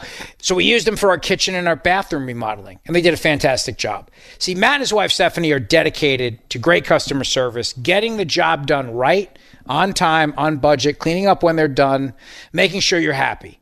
That's why I so highly recommend them. You can visit the Emmons Design showroom in Cherry Hill, New Jersey, if you like, or go to emmonsremodeling.com and see their great bathroom and kitchen remodeling projects. And also, remember they serve our entire region. They serve Pennsylvania, New Jersey, uh, and the Delaware and the Jersey Shore. And if you have a shore house, you should really get that roof looked at this winter before. I think they're saying we may get a big snowstorm coming up this weekend. Winter weather is really tough on shore homes, so have Emmons take a look. They'll never tell you you need a new roof if you don't, but if you do, trust the team. They will take great care of you. Just go to emmonsroofing.com or emmonsremodeling.com and trust the company that I trust, emmonsroofing.com. Baseball is in full swing. NBA playoffs are heating up, and your NFL team is gearing up for training camp. Listen to the latest on the teams you love here on the Audacy app. The biggest sports radio stations in the country, providing unrivaled local coverage of their teams, all in one place. Exclusive interviews with players, coaches, and team executives, streaming live and always available on demand. Stay in the know with your favorite teams right here on the Audacy app. The Zeoli Show on your schedule from Talk Radio 1210 WPHT in the free Audacy app. I like Francis Collins' version much better, but that's me. I've been accused of having bad taste before. Speaking of which, by the way, as we do the uh, cut sheet, as we call it, although I, I don't, we don't really call it a cut sheet anymore since the morning show stole my intellectual property and continues to use it. We're legally not allowed to call it a cut sheet, otherwise we'll get an email. Yeah, I think uh, that's exactly what will happen. I'll get an email about it, so we now just call it. What do you? What do you? How do you refer to it? Actually, what do you say? I just call it our show sheet. Show sheet. Yeah. Yeah. just a show sheet. And we don't have anything like what's on the show sheet. I mean, you know, right. So, and I don't need that. And you know, let them have their fun in the morning. It's all good. But I, what I did notice though last night was, even though yesterday morning I got up at seven o'clock in the morning on New Year's Day, uh, still drunk, and got dressed, put on a suit, went into Philadelphia, and had to deal with the Mummers parade closures. Went on Fox News, and I my clip went viral. You know, it went on Grabien, and it got picked up, and people played it, which was cool. However, last night, as I was getting ready to go to bed, and I looked at the show sheet that Matt DeSantis sends over every night, and I'm reading through all the audio, I notice I'm not on there. I didn't even make the audio of my own show with my viral Fox News clip. I figured we didn't need the audio since we had the host. You could just repeat what you said. Yeah, but it's better if I play the clip because then it sounds real. I don't know, cooler. Like wow. It wasn't an indictment of what you said. It was just why do we need to play a clip of Rich Zeoli on the Rich Zeoli show? It makes no sense. No, it makes perfect sense. If we can play wait, well, but playing Francis Collins singing that makes sense. That was a hit. I, we got a lot of people responding on social media. They enjoyed it, or, or Yeah, they at least a- heard that it. That was a hit. That's true. That was a hit, and I'm waiting for him in concert. That's going to be great. Bringing tomatoes to that concert. Do you know? My, by the way, my wife danced with her father at, for that uh, that at our wedding. For no, not the Francis Collins' song. To that one, Oh. the um, no. I thought you meant the Francis Collins song. No, we got married in 2008. I don't think Francis Collins started his singing career until COVID. So I don't know. He's pretty talented. He must have been practicing for quite some time. he, he might have had a cover band.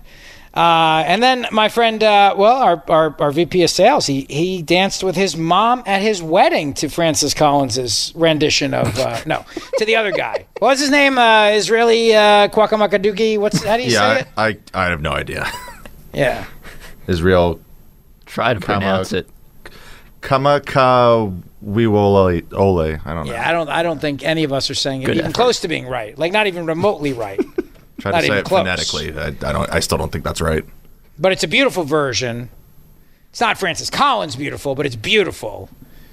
You know, it doesn't remind everybody that all the foreign countries are our family too, but nevertheless, it is a beautiful version. But I, so I'm sitting there yesterday, and I got all these people sending me notes and hey, congrat, your clip went viral talking about Biden, and people are writing it up, and like Levin's producer, he put it on Rumble. Like it was, but my own producer. doesn't even put it on my own show sheet. I didn't know you wanted it. Uh, Just a little background information. Rich sent it to me uh, yesterday afternoon, and I thought No, no, I didn't. Big Dan sent it. You sent it to me too, though, and I, I thought you just wanted to make sure that I had seen it. And I thought I thought you were saying, "Oh wow, look, I'm, I've gone viral. This is pretty cool." I didn't know you sent it to me because you wanted me to throw it onto the show sheet. Well, there's two things here about why I sent it to you. Number one was the fact that I sound incredibly sober, even though clearly my blood alcohol level was way too high uh, legally. And number two was the fact that it went viral. So there you go. You know what I mean? Well, we have it. If you would like to hear yourself on your own show, I'd like to know if they played it on the morning show today. Did Kale play it, or did that not make the cut sheet? I'll be honest. I was not up at six a.m. on the cut sheet? did that make it or no?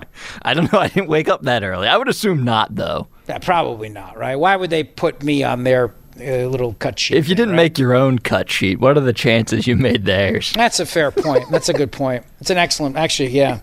Uh, all right, well, here's me. Uh, it starts with Biden, though. It starts with you know what it is? I, it, I have a hard time doing this because there was a host on the station years ago. I'm not going to say his name. It, it, it's like uh, it, it rhymed with like um, Merconish, Like, and he would go on and he'd play his own clips all the time. Like, this is what I said on MSNBC yesterday, and I always found it to be incredibly egotistical. But I don't care. I'm going to do it anyway. 'Cause, you know, it's like when I when he did it, I thought it was egotistical. When I do it, I think it makes perfect sense to bring it to everyone's attention. You know, that's the difference right there. I think. I'm not following the logic, but I. I There's no logic at all whatsoever. It's the, you know, it's clips for thee, but not for me, or whatever. Uh, but I'm sure that on tomorrow's What's on the cut sheet, they still won't play it, even though they had a host go viral on the station. Why would they? Why? Why do it? You know what I mean? I'm going to leave it in their folder so that they play it by accident. Good. Let them play. I mean, if they, look, if they're already stealing my intellectual property, they may as well play one of my clips. I, I'm just, you know, I'm just saying. Uh, all right, so here's what I said. I, I really do. I feel I, this is so Scottish right now. It really is. I mean, I should just shave my head and get it over with. Uh, all right, here's me on Fox News yesterday. This clip went viral, uh, except the only people who heard it were people that are not associated with Talk Radio 1210 WPHT. Actually, Opelka played it yesterday when he filled in for me. Thank you, Michael Opelka. Thank you for playing this on my show yesterday. But in case you missed it, here here we go. Go ahead.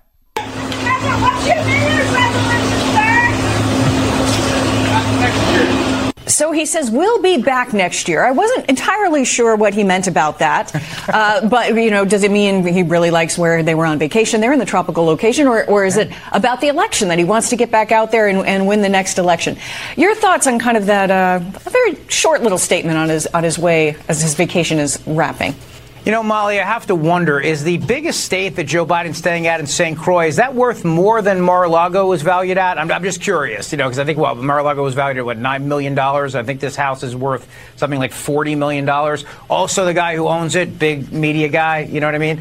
Well, Biden is once again showing how completely out of touch he is. And is he really even running for re-election? He's down in St. Croix. Last time I checked, there's not a lot of electoral votes in St. Croix in the U.S. Virgin Islands. He's not even pretending to hit the campaign trail. So for Joe Biden doing a pre-recorded interview with Ryan Seacrest, it just sounded so robotic last night. And, you know, luckily nobody was really paying attention to it. But this is going to be a year for Democrats to have to ask this honest question. Do they really want Joe Biden to be their nominee? Do they really want this guy to be on the ballot? Because as bad as he is right now, Molly, it's only going to get worse. And if he's got a debate on a general election stage this coming fall, it is not going to go well for him. That's why I think so many Democrats right now are turning around and saying, we got to do something. It's why people like David Axelrod are coming out mm. there and saying, this guy can't win. You've got Bill Maher saying it. You've got all these other Obama people coming out now and saying, Joe Biden can't win. They don't know what to do. They're stuck because of Kamala Harris, but they know that he is a disaster in the making, and they're really worried about this in 2024. We are they should off be. to the See that a disaster in the making. Now I played that.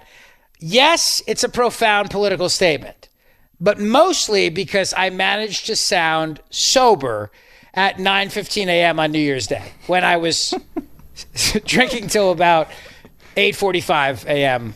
on New Year's Day. So that's really why I wanted to play it for that purpose more than anything else.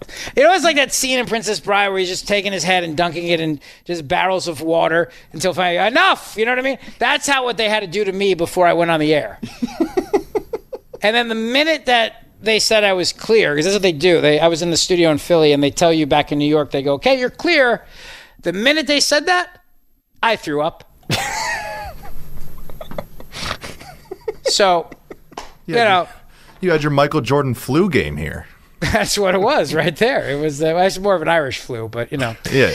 Uh, so that's why I wanted to share that more than anything else.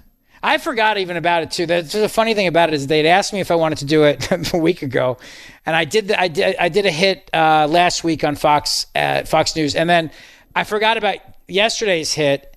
And sometimes the night before they'll send a reminder with your topics, and they didn't do that. And so New Year's Eve, we're all having fun, everything like that. I went to bed seven o'clock in the morning. I looked at my phone and I saw that, and I said, I gotta go on TV in two hours. This is not good. You know, nothing good is going to come from this. But somehow it went viral. So there you go. You know, You should when be you least drunk expect more. it. Yeah, you should be drunk more frequently on television. Evidently, good things happen. Uh, or on radio as well, right? I mean, you saw the ratings memo. That is true. We are doing It's well. huge. Chicks dig me. I mean, the what? Where did that come from? It's in it's in the numbers. it's in the numbers. We were doing well with basically every demographic, though. I, Just latched onto yeah. that one, though. But I, but, but I really look at that ratings number. And I, I, I read it out loud yesterday, and I said, "Wow!" I said, "Chicks dig me." Look at that. Because our numbers with women are quite good. That should have been the headline on the email from management. Chicks dig Rich Zeoli. Speaking of that, beautiful women rocking the Zeoli Army wear. I want to thank Sharon. She put out a picture of her in her Zeoli Army Kelly Green hoodie that her husband bought her for Christmas. So thank you for wearing that for us, Sharon. We appreciate it very, very much. Uh, and very nice of your husband to buy that for you. We appreciate that. You are our marketing department, so thank you. Uh, it means a lot. It really does. 855 839 1210 on Twitter at Rich Zeoli. Trump has officially appealed the Maine ballot ban before the United States Supreme Court. This is breaking news. It's just happening right now as we speak. I'll bring you all the details on that. Harvard's president resigns, and the usual suspects, of course, are all screaming racism. Wait till I tell you what Al Sharpton and Ibram X. Kendi are both saying as they scream about racism. And the appeal from Donald Trump. It's a big day. It's breaking news all over the place. Don't go away. Thanks for listening to the Zeoli Show podcast from Talk Radio 1210 WPHT and the Audacy app. We are watching uh, right now some breaking news. Former President Donald Trump officially appealing the decision by the Secretary of State of Maine to ban him from the ballot. So that is going before the United States Supreme Court. I imagine the court will grant cert on that uh, and take it up in uh, no time at all. So good. Uh, and I think this is an easy decision for the United States Supreme Court to make. They don't even have to get into the 14th Amendment, Section 3. They can. But I think the larger question here is where was the due process for Donald Trump? You don't get to just decide somebody's guilty because you saw something on TV. That's not how it works in this country. I mean, I think OJ did it, but the jury disagreed, and there you go. That's how it works in this country. You have to have a trial, you have to have criminal charges, and you have to have due process. And he had none of those things. Certainly not in Maine. I don't think he had it in Colorado either, although that's the argument that the Colorado Supreme Court would make if the uh, their solicitor went before the Supreme Court. But Maine, this was literally a situation where the Secretary of State turned around and said, "I've decided he committed an insurrection." Well, that's that's nice. I mean, good for you. you. Should be proud of yourself, but you don't get to just decide that. That's just not how it works. You know, there's this pesky due process thing in the Constitution, and again, you know, they don't have to worry about this in China. They just decide people's guilt. But in America here, we actually do use due process, or at least we're supposed to, even if we see it happen on TV, even if we think we know the person's guilty. It doesn't change the fact that they have due process rights. It doesn't change the fact that this is a federal crime, potentially, and there have not even been federal charges yet let alone a federal trial, let alone a federal verdict. But we're getting ahead of ourselves here. Remember something the um, special counsel Jack Smith got a very, very nasty Christmas present right before we left for break.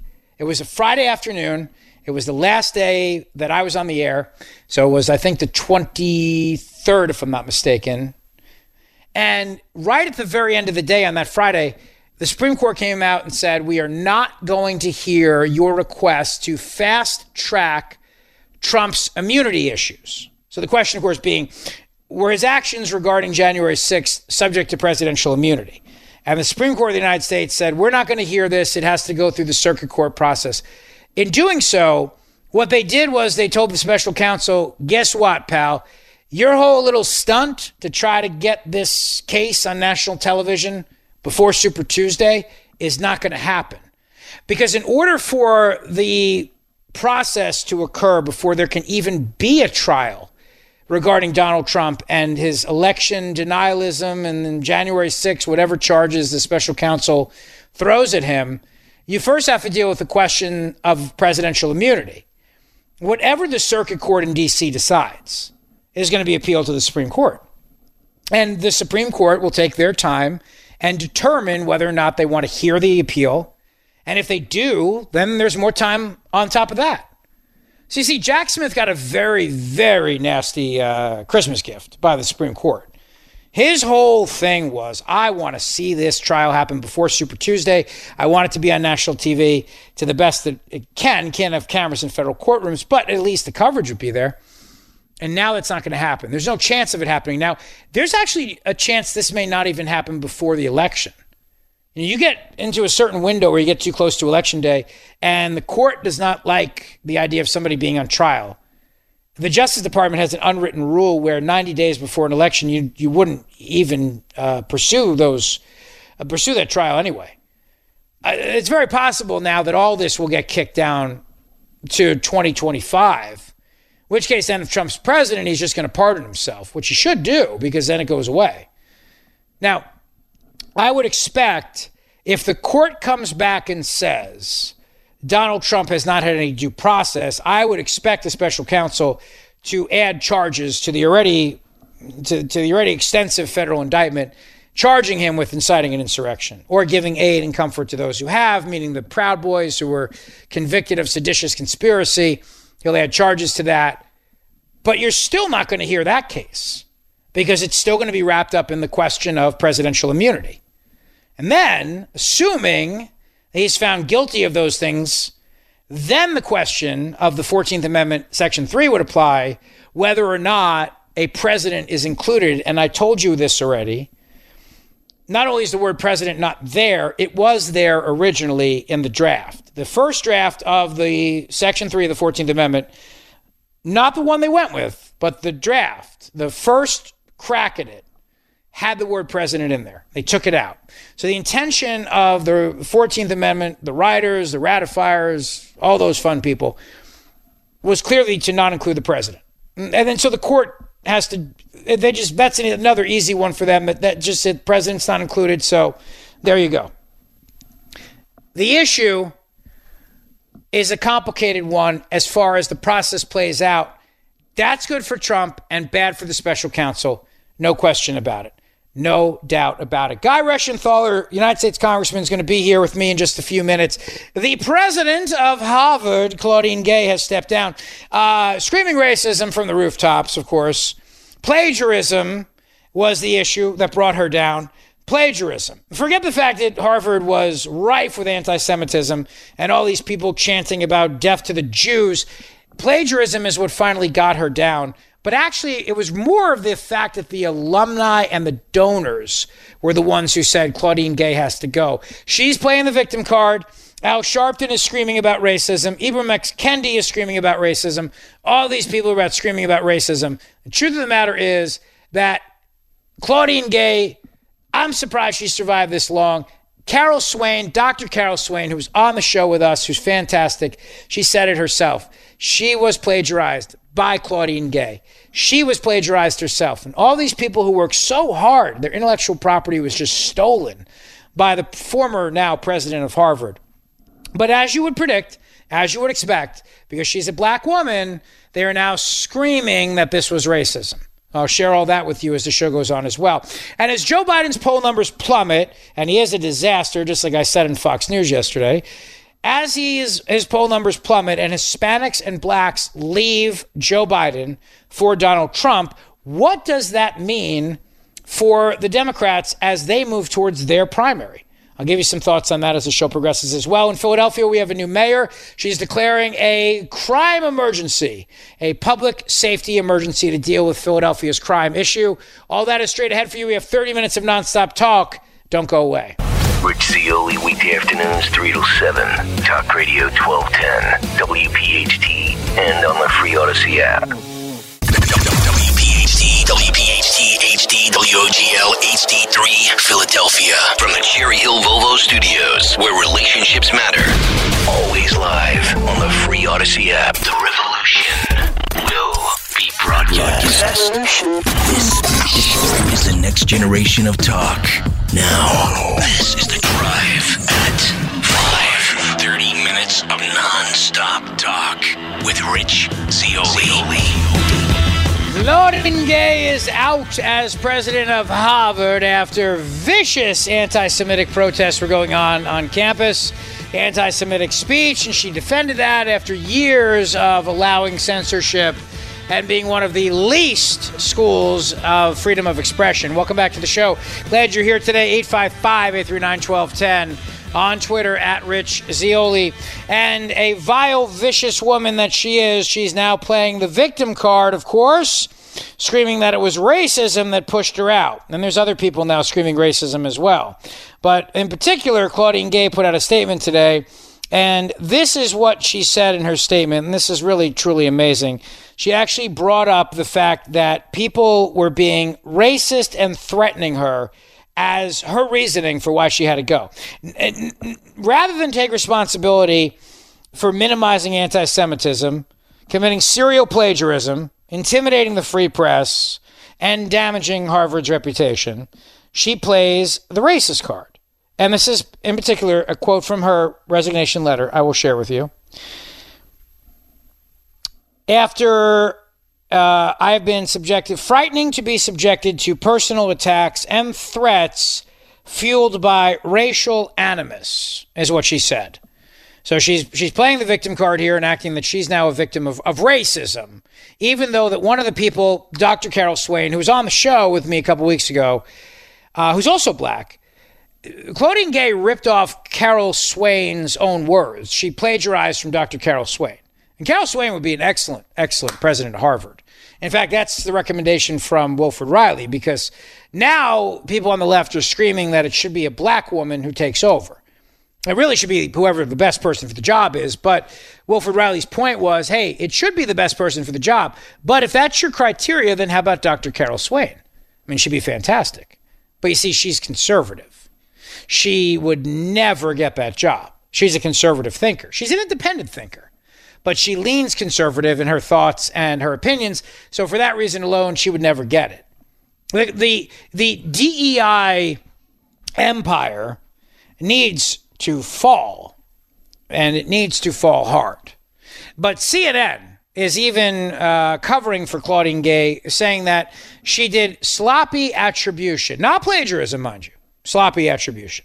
Here to talk about this and so many other things today. It's always a pleasure to welcome back to the show the Chief Deputy Whip for the United States House of Representatives, Congressman Guy Reschenthaler. Guy, how are you today? Rich, doing really well. Happy New Year, and thanks for having me on. Happy New Year to you, my friend. It's going to be a great year, I think. We'll start with um, Harvard, I think, if you don't mind, because I know you were one of the outspoken voices, uh, which ultimately led to the resignation by the president of Penn. Uh, Claudine Gay, of course, yeah. resigned today as president of Harvard. Your thoughts on that? I love it. Look, the left is engaged in cancel culture with Republicans for what the last ten years now. So it's time that we engage with cancel culture with them. But Rich, I got to say, just like I said with Magill at UPenn, this doesn't solve the underlying issue. The underlying issue is the fact that these colleges and universities have become far too radical. They've pushed this DEI nonsense, um, and they've they've cracked down on free speech, where um, where, where speech is viewed as violence, but calling for the genocide of Jews, that's okay. That's somehow the, the one area of free speech where they find the First Amendment. All other speech, if you use pronouns incorrectly, then that's cause for you to be expelled from, from school because you're hurting somebody's feelings. But again, chanting from the river to the sea, Palestine will be free, a, call for genocide, that's okay because that's just you expressing your views. So, so again, I'm glad that Gay is gone. I hope more of, of, of these um, uh, woke, uh, anti-Semitic college presidents are removed. It still doesn't solve the underlying problem. Yeah, no, you're right about that. And it's as a as a defender of the First Amendment, I had no sympathy for these college presidents when they have canceled so many speakers over the years and they have punished students for their speech and they've not allowed debate. And then when you create an environment like that, yes, you are held accountable for the speech that you ultimately do allow on your campus. And they allowed some very vile speech after canceling conservative speakers, for example, and canceling conservative comedians. And so, yeah, no, they had this coming. I'm glad it's out there. But you brought up the DEI issue. This DEI problem that America has, this diversity, equity, and inclusion standard that colleges are now perpetuating. It needs to go. I mean, it's dividing this country. It's causing so much animosity. It's based in lies. And ultimately, it's trying to bring America down a road of socialism. You're exactly right, and, and, that's not some conspiracy theory. We know that that after World War II, a lot of socialists and communists from Europe came over and they engaged in what was called critical theory. And it was the idea that you had to question everything in society, attack every institution. And the idea was that you could cause a socialist revolution, a communist revolution here in the United States. Well, that, that critical theory did not work until they added race as an element. Now it's critical race theory. Now that has taken legs because you, you can't attack Americans on their socioeconomic status. We're way too fluid. But when they found out that you can divide us um, on skin color, that's really taken hold. And what's so scary is it's taken hold in these colleges and universities, and the kids that are graduating, they believe in this nonsense. That's why you're seeing that's why you're seeing such a divide between older voters and younger voters in support for Israel. Overwhelmingly, older voters support Israel over Hamas overwhelmingly those that are under 25 support Hamas. And it's because of the radical ideology being taught to them in these colleges and universities.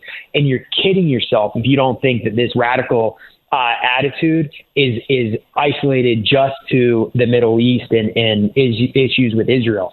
It's with all facets of society. We're in for some turbulent times, Rich, uh, moving ahead.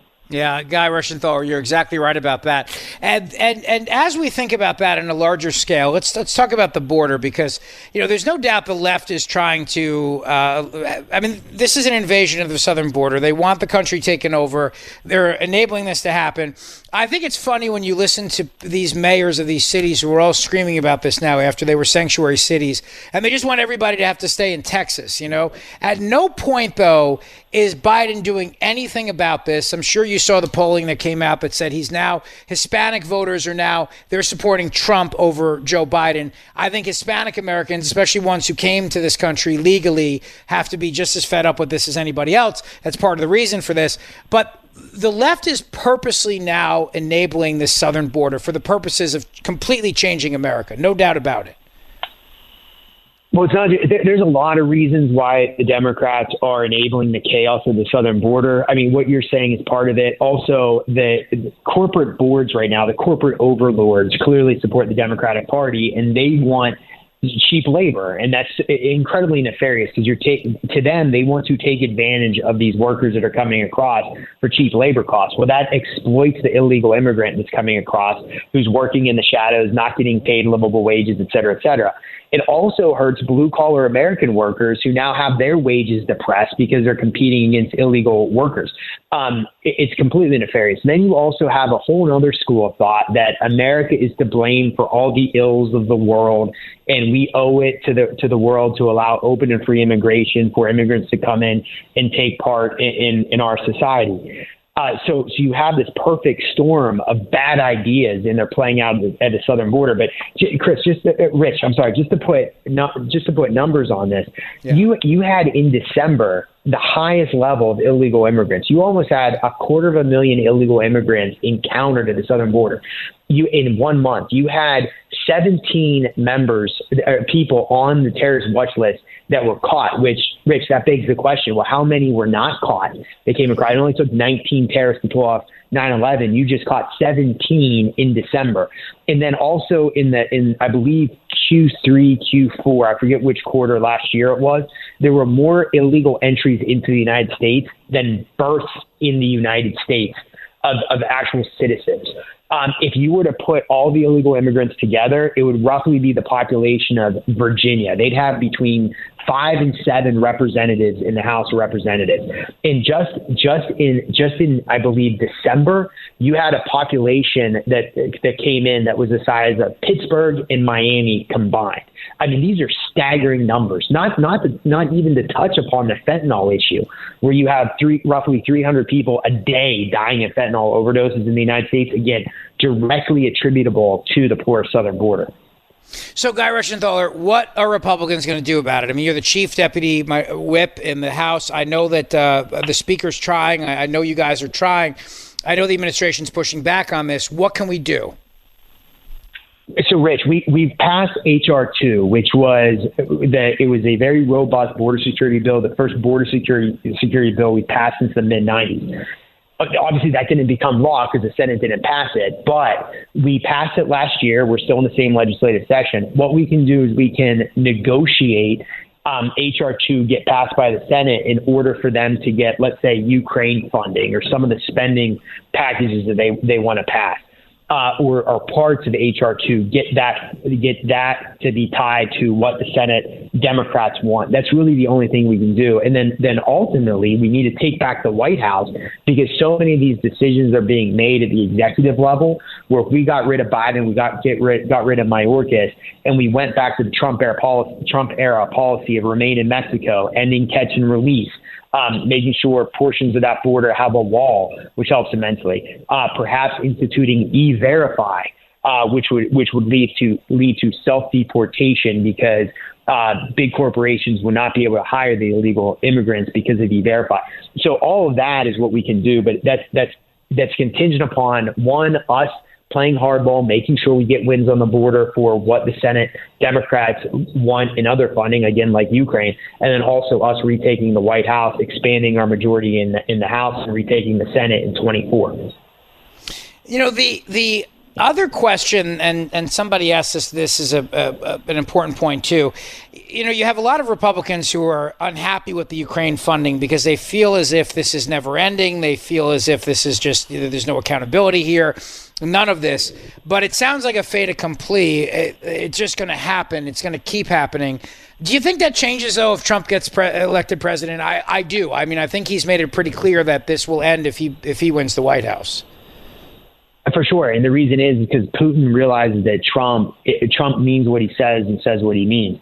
Um, he's also incredible. Eh, eh, eh, Trump is willing to use military action to achieve our, our means. Remember, he took out Soleimani um, eh, people around the world were going nuts. He actually took out a high ranking Iranian um, official. He dropped the mother of all bombs on Afghanistan to destroy their tunnel system within months of his uh, administration. Actually, might have been weeks.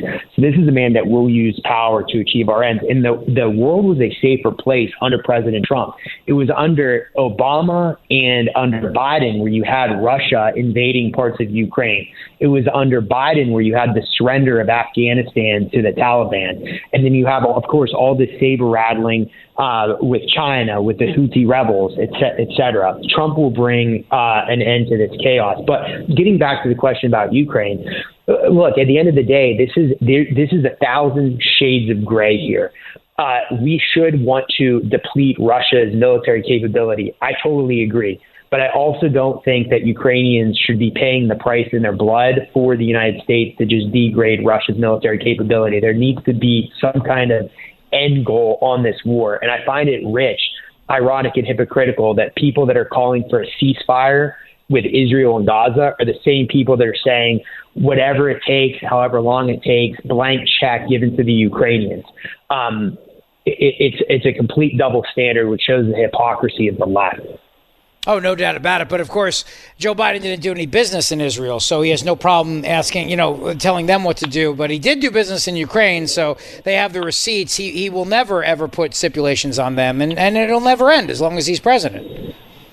Well, he, well, remember he did put one stipulation on Ukraine, and that was when they had to fire a prosecutor that was investigating Burisma, the board of which Hunter Biden sat on.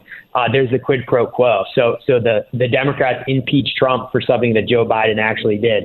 But, but you're right. Going back to Joe Biden, this guy took money from all kinds of shady shady nations across the world: Romania, Kazakhstan, China uh, Ukraine, which is the most corrupt corrupt state in in Europe, and that's all going to come out during this impeachment inquiry. We're going to be able to show just how many times Biden met with Hunter Biden, President Biden met with Hunter Biden's uh, work associates, all the money that it was like something like fifteen million dollars in a whole bunch of shell corporations that were controlled by Hunter. Hunter, who has email saying that he had to give his dad fifty percent of all his pay. Um, uh, email saying that he had to give a certain percentage that, that was held for the quote unquote big guys. All this is going to come out in this impeachment inquiry, and we're going to be able to show that Joe Biden has much more in common with Whitey Bulger than he does with JFK. I love that. I love that analogy, guy. Guy, that's great. Uh, well, good. Thanks, I mean, I, I, you know, I'm glad you guys are doing this. I think it's important. I really do. We have to get the truth out, and we certainly cannot rely on the corporate media for this. I mean, I, I laugh when I hear these these Democrats go on TV and, and and the media parrots this and says, you know, there's there's no evidence, there's not a scintilla of evidence. I mean, the evidence is all there with Joe Biden. The problem is, of course, is that you have the United States Department of Justice and the IRS who completely ran coverage for him, and that's why the whistleblowers came forward to you guys and, and said, look, we know how to find this out. We can we can uncover all this. It's right there, but they weren't allowed to, and now this falls on the House of Representatives to do this because you have the Department of Justice literally play defense for the president. Exactly right. I mean, you have all the institutions, whether it be the DOJ, FBI, um, the the legacy media, the corporate media, as you describe describe them, running interference for the Biden administration and for Hunter Biden. If if Hunter Biden's dad was not the president right now, he would be in federal prison. Um, just not only for tax evasion, this is a guy that avoided paying 1.4 million dollars of taxes over a three-year period. He also lied when he was purchasing a firearm about drug use, which is a punishable, which is you end up in jail for that. So I think that the Biden this the protection is going to going to have to end when the press has to cover the impeachment inquiry and when we haul Hunter Biden in before uh, before the House to testify. So, and, and look, a, a lot of people think that the end goal has to be the impeachment of Joe Biden. The end goal is just is just airing the dirty laundry of what the Biden crime family did, and then allowing the American voters to have that. In 2020, we know through polling, through Rasmussen polling, had Americans knew about the Hunter Biden laptop, Biden would have lost the election. Uh, president Trump would be president right now. So part of what we need to do is we need to get the truth out there to the American people. We're going to do it through this impeachment inquiry, regardless of whether the impeachment actually takes place or not. I agree with you. Last question, because I know you're a busy guy. Uh, Pennsylvania, obviously, you uh, represent us in Congress, uh, in addition to being the uh, chief deputy whip. How important is Pennsylvania going to be in 2024? Oh, it's critically important. I mean, just if you just look at the House, first off, it's important, obviously, for the presidential um, with the amount of electoral votes we have. And uh, Trump, by the way, is ahead in Pennsylvania. But we also have three pickup opportunities in the House of Representatives. Um, I, I, think two are very likely, three three are really at play. And then as far, as far as the Senate goes, uh, we've got a great candidate in yeah. Dave McCormick uh, against Casey, and that is a win-win situation for us. Obviously, I want McCormick to win, but just us having McCormick running against Casey forces the Democrats to spend tons of money in the expensive media markets of Philadelphia and Pittsburgh. So they're going to drain tons of resources in, in here in Pennsylvania which is going to make it a lot easier for us to pick up Ohio, Montana, et cetera. And I also think McCormick is going to beat Casey, so we might pick it up. But either way, we force we drag them into to an expensive battle, and, and um, it's a win-win for us. So look, the the White House could likely the path to the White House could likely run through Pennsylvania, but certainly um, expand, taking the Senate and expanding the House that also runs right through Pennsylvania. Um, we are the true. We are the true Keystone State, Rich. Uh, yeah, I said last question, but I lied. Uh, I just saw breaking news. Your colleague Elise Stefanik is now saying that you and your colleagues in the House, uh, this is just the beginning. She's saying there's going to be uh, big probes to come of the rot that is uh, going on on college campuses. I know you said the, the DEI stuff at the start of the interview, Guy Reschenthaler. Republicans then are going to go and look into these colleges and, and try to get to the bottom of this once and for all? It's a, it's about time. And look, if once Elise is on an issue, she's on that issue. She's she's ferocious, and she's the one that really broke into the the Magill story when she was questioning Gay and Magill and, and the others at that hearing. But Rich, there's so much we can do with these colleges and universities. For one, why do they have tax exempt status when they're sitting on endowments mm-hmm. that they could they could perpetually go on yet they're still charging these students tuition maybe it's time to look at exempt uh, taking away their tax exempt status if they're taking advantage of these these students also why are they not liable for for students that are getting out having not telling them how much money they're going to have to pay in student loans and how long it's going to take to repay it? I can't buy a car or a house without a truth in lending information form telling me what the apr is how long it's going to take et cetera. The colleges and universities should have to say if you major in gender studies, you're going to make thirty thousand dollars a year, and it's going to take you until you're eighty to pay off your two hundred thousand dollars in student loans. So why why don't we have transparency there? And then lastly, what about a student's bill of rights? How about that? If they're accepting federal funding, then we should have the First Amendment have to be applied and then have causes of actions for the students to then sue the school when their First Amendment rights are violated. And that doesn't even talk about the kangaroo courts that you have going on where, where lives are being destroyed in these kangaroo courts behind closed doors where you have no ability to cross examine witnesses, no ability to compel the production of evidence. Um, we need to end those kangaroo courts and push those cases into the criminal justice system where they where they belong and where a defendant gets all the rights afforded to them in the Constitution. That's just the start of what we should be doing, Rich. Yeah, well said. I, am so glad you brought up that issue. That is incredibly important, and it doesn't get enough coverage. Guy, I look forward to having you on a lot this year because I do agree with you. Pennsylvania, we got a real big chance here, and I appreciate all the work you're doing, my friend. Thank you very much, and we'll have you back on the show, I hope, a lot this year. Thanks, Rich. We'll do it. Happy New Year again. Happy New Year. It's the 5 o'clock happy hour on The Zeoli Show. Brought to you by the Oceanfront Grand Hotel of Cape May, New Jersey, a premier full service resort and conference center. GrandHotelCapeMay.com. All right. So uh, the other, uh, you know, the, this this whole thing about Claudine Gay. I just wanted to share with you a couple things here. That uh, a couple reactions, first of all. But there's also breaking news around New Jersey Senator Bob Menendez. He now faces another charge. This time, it's aiding the government of Qatar or Qatar, the Qatari government.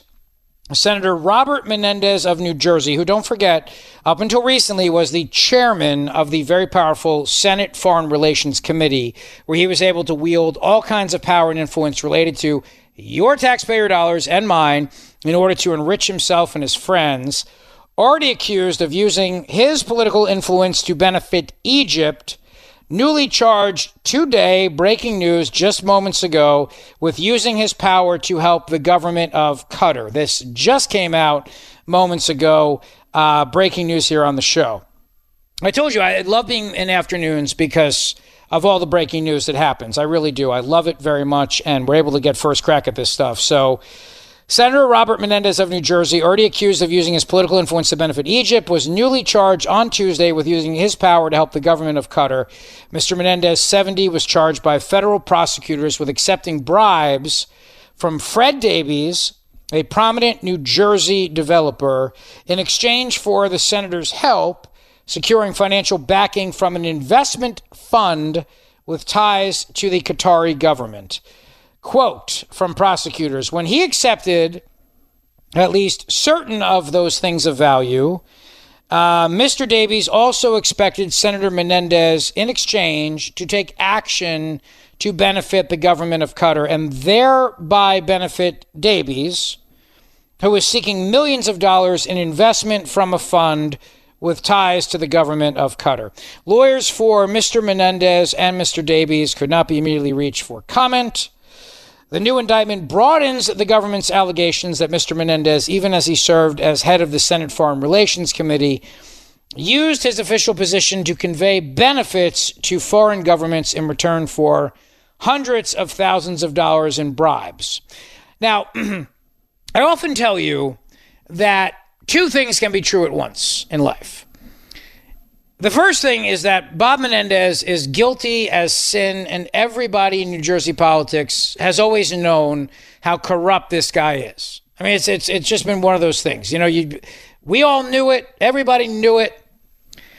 But when I tell you that two things can be true at the same time, the only reason why the government ever went after him the first time around was because he opposed Barack Obama on the Iran deal. The second time around is when he opposed Joe Biden on the Iran deal, which was also still Barack Obama's Iran deal. Remember, Obama gave Iran billions of dollars and pallets of cash, dropped off pallets of cash. Biden unfroze billions of dollars that belonged to Iran in exchange for really nothing, in my opinion, to enrich their nuclear program. Menendez opposed that, and then the feds went after him for allegations that, by the way, they knew about for years. For years. I mean, the New Jersey Attorney General's office had these allegations against Menendez years ago as well. And, and they need to be investigated for why they covered up for him. The point is that, yes, he's guilty. And yes, they're, they're only coming after him because of the fact that he opposed them on the Iran deal. Two things can be true at the exact same time. And that's what we're seeing here. But this guy's dirty and he's bad. And you talk about selling out your country to enrich yourself. He did it with Egypt and with Qatar to enrich himself, gold bars and Mercedes and cash and all kinds of things. No surprise there. The other part of the story, which I think sometimes gets lost, is that Menendez is toast politically. He's done, but he's still on the Senate Foreign Relations Committee. He's still getting classified briefings. He is not going to be the Democrat nominee for the United States Senate in New Jersey. And that is because King Philip the Unaccountable, his royal rugness, Governor Phil Murphy, his wife Tammy, is now running for the United States Senate. And all the Democrat Party bosses in New Jersey are already backing her and going to give her what's known as the county line. Now, you cannot win the Democrat nomination unless you get the county line. There are some of these counties, Hudson County and Camden County and some others, where if you don't get that line, you're dead, you're toast. And Menendez will not get that line because the king controls the purse strings, and these county chairs, many of them also are involved in business, and they enrich themselves quite a bit. And they are never going to cross the governor because the governor controls all the funding. So, the, so his wife, Tammy Murphy, the first lady of New Jersey, who also has the benefit of having her voice in all these public service announcements and sits there acting like a, a, an elected official announcing her her proposed legislation to deal with whatever nonsense she's peddling, even though she's not an elected official. She will have the benefit of that. The king's backing. Menendez will not go anywhere. He will not step down. He doesn't have to. In fact, they don't want him to. Murphy wants Menendez there. He doesn't want to have to appoint his wife. He doesn't want to have to do that. So when you hear guys like John Fetterperson come out and say, when Senator John Fetterperson of Pennsylvania says Bob Menendez should go, and somebody made the comment to me, they said, Rich, don't you see? They want him gone so that Murphy can appoint his wife. No, he doesn't want to do that. Murphy wants to be president someday. And he thinks with that new rug that he has stapled on his head, he can get there. And he doesn't want to have to deal with the political fallout, even though Democrats really never have any, of having appointed his wife to the U.S. Senate seat. And he doesn't need to because, like I said, he controls all these powerful Democrat county chairs in New Jersey. So come June, when the New Jersey primary happens, Tammy Murphy will be the Democrat nominee. Bob Menendez will run off the county line and he will lose and Tammy Murphy will be the United States Senator for New Jersey unless a Republican wins. And I'm not saying a Republican cannot, it's just that a Republican hasn't won a Senate seat in New Jersey since the 1970s.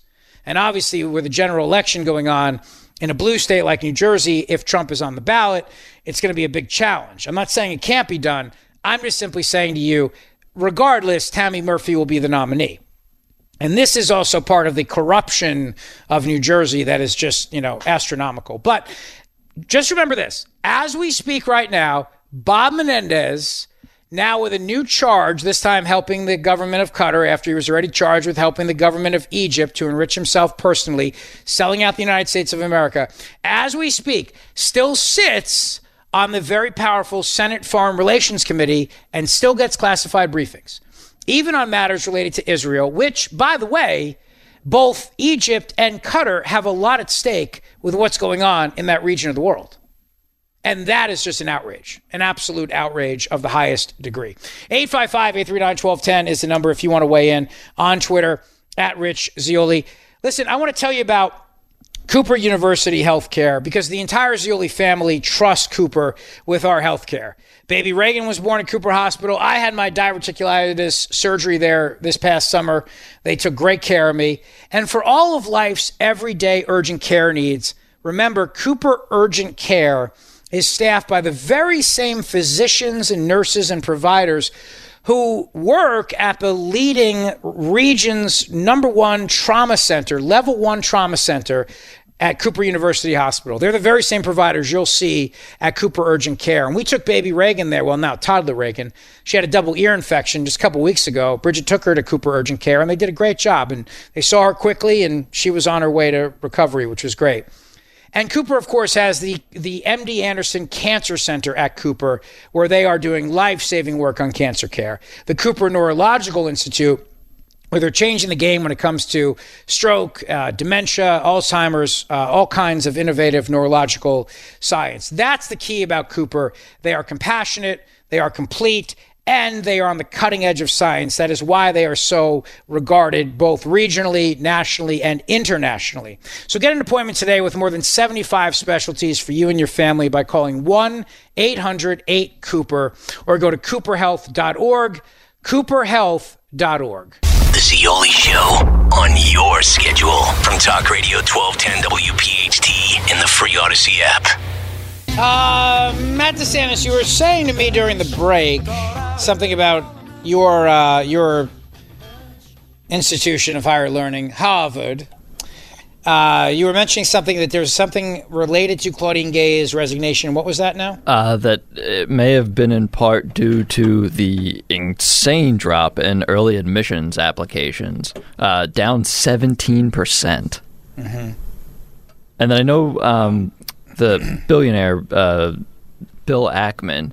Last week, he had said that the university sort of was pushing her to resign, but there was a threat of a lawsuit.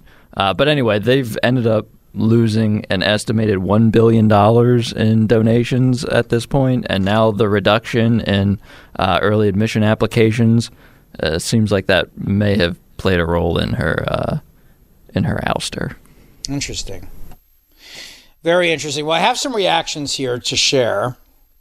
Uh, let's start with Al Sharpton, shall we? So, Al Sharpton came out and said the following uh, regarding the uh, ouster of Claudine Gay. He said, um, Al Sharpton expressed disappointment in Claudine Gay's resignation in a statement to CNN, blaming a relentless campaign against her led by the financier Bill Ackman.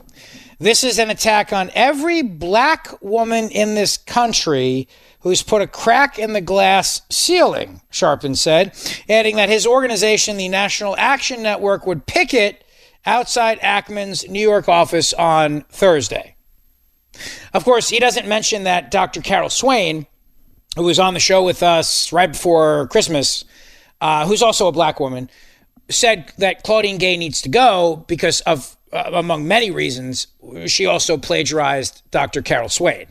So of course they don't mention that though. You know, it's just it's just they they don't and then they, they will never say, well, here's a great idea. Let's have Carol Swain take over for Claudine Gay. They'll never do that. Here's another uh, reaction. This is from let's see here now if I can find this one. This is from Ibram X. Kendi. He's the uh, anti-racist activist. Uh, he exploded following Harvard University President Claudine Gay's resignation, writing, quote, racist mobs won't stop until they topple all black people from positions of power and influence who are not reinforcing the structure of racism. What these racist mobs are doing should be obvious to any reporter who cares about truth or justice as opposed to conflicts and cliques. Of course, he is one of the biggest race baiters in America. And that was tweeted out by Simon Ateba, who is the chief White House correspondent of Today News Africa in Washington, who also happens to be a black man who was never called on by Karine Jean Pierre at the White House. Uh, these, the, the, the, it's the usual race baiting, victimhood narrative. They're, and, and, and these people, they had no problem with the fact that this president of Harvard was allowing all this anti-Semitism on her campus, these anti-Semitic protests, and uh, people chanting for you know the extermination of Jews, which is you know this chant from the river to the sea, which literally means the destruction of Israel. They had no problem with any of that. They had no problem with the fact that Claudine Gay was ripping off the thoughts of intellectuals like Dr. Carol Swain, who's a black woman. They had no problem with that either. But the minute that she's held accountable, it's it's racism and, and they have to scream from the rafters and scream from the rooftops that this is racism and it's just so it's it's it's the same tired narrative.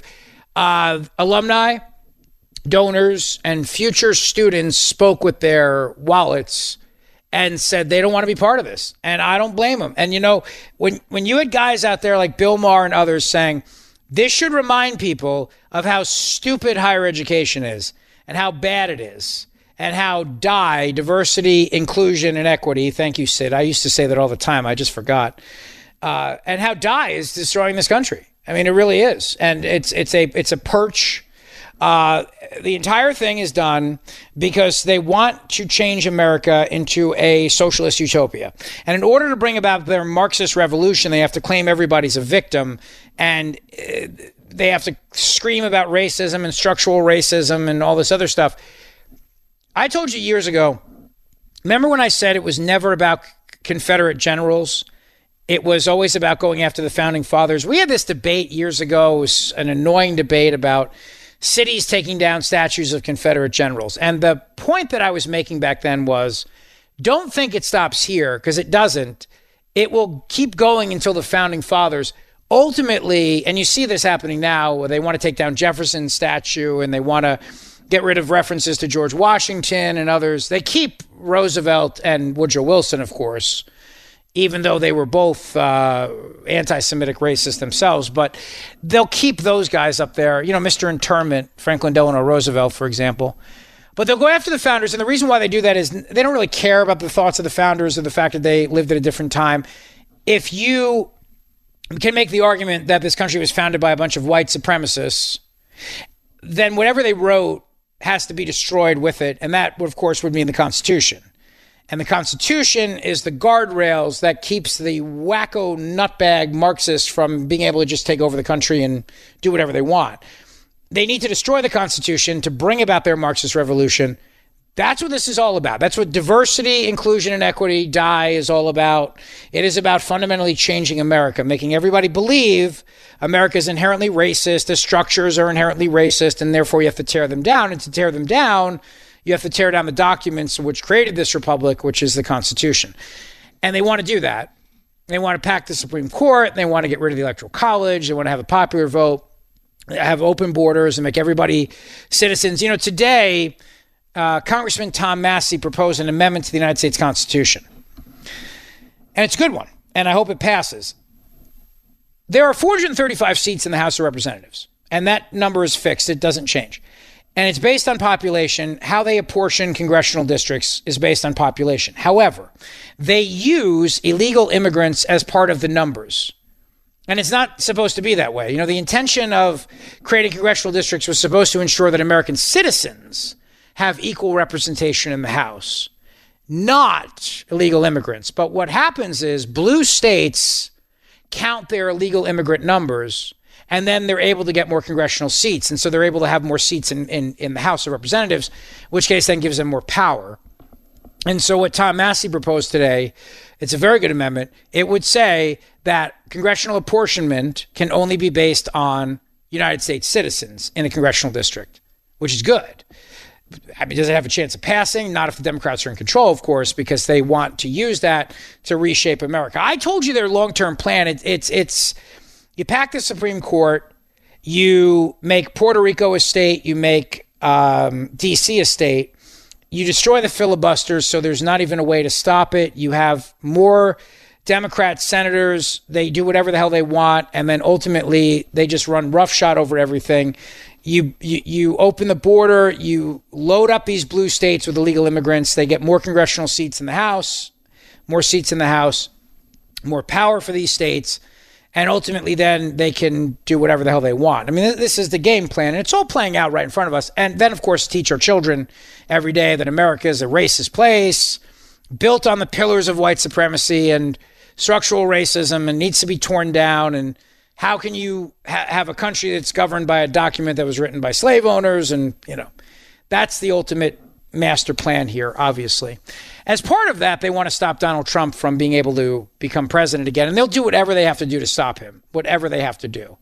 And in the six o'clock hour, I'll get into a little bit more about what's going on with um, Maine and uh, Trump's appeal to the United States Supreme Court. We'll talk about that a little bit as well. I'll also replay my clip on Fox News because it was glorious. And uh, Chicks Dig Me. and so that's the new Zeoli Army. Chicks Dig Me. That'll be the new the new slogan. Put it on a T-shirt. I think you're right, Henry. Let's put it on a T-shirt. I'd buy that T-shirt. Well, you should buy that T-shirt, Matt DeSantis, but you're too cheap to buy it. Who are we kidding? I keep hoping that someone will give me one, but that hasn't occurred yet. Nah, it's not going to happen. No. There's no chance about that. No, we got this ratings memo, and um, I'm not going to get into all the details, but just the, the the key point about it is that this they call it a book, as they they say it's the fall book. It was the best fall book in afternoon drive since the last time I was in afternoon drive. That's my favorite part of that email. It was the best fall book in afternoon drive since 2018, which was the last time that Zeoli was in afternoon drive. Uh, but in terms of women, we are up 150% among women. Chicks dig Rich Zeoli. Chicks dig us, guys. That's what it is. It's the giggle. I think I think chicks dig the giggle, Henry. What do you think? Uh, I don't know. It's pretty divisive on the internet. I don't know if it's. It is divisive. You're right. Most guys don't like it. Yeah, maybe just the ladies like it. That could be the reason behind our, our improvement with the with the ladies. And I think Henry's uh, dulcet baritone voice, I think, also is part of the reason. Well, that goes without say. I mean, obviously, come on. One of us on the show has to have a good radio voice. It might as well be you. It's certainly not me. Guy who speaks the least. Uh, well, we're going to change that in 2024 because the, the new podcast is coming out. Actually, I do want to ask you what the hell happened with the Eagles the other day. What happened? What was that? Uh, well, basically, uh, it's over. Season's over. Really? It's. I, I I don't know where you can go from here. It's. You think we're done? Is that bad, huh? It's. I don't see it getting any better. I mean, you made the the switch with the defensive coordinators a couple weeks back.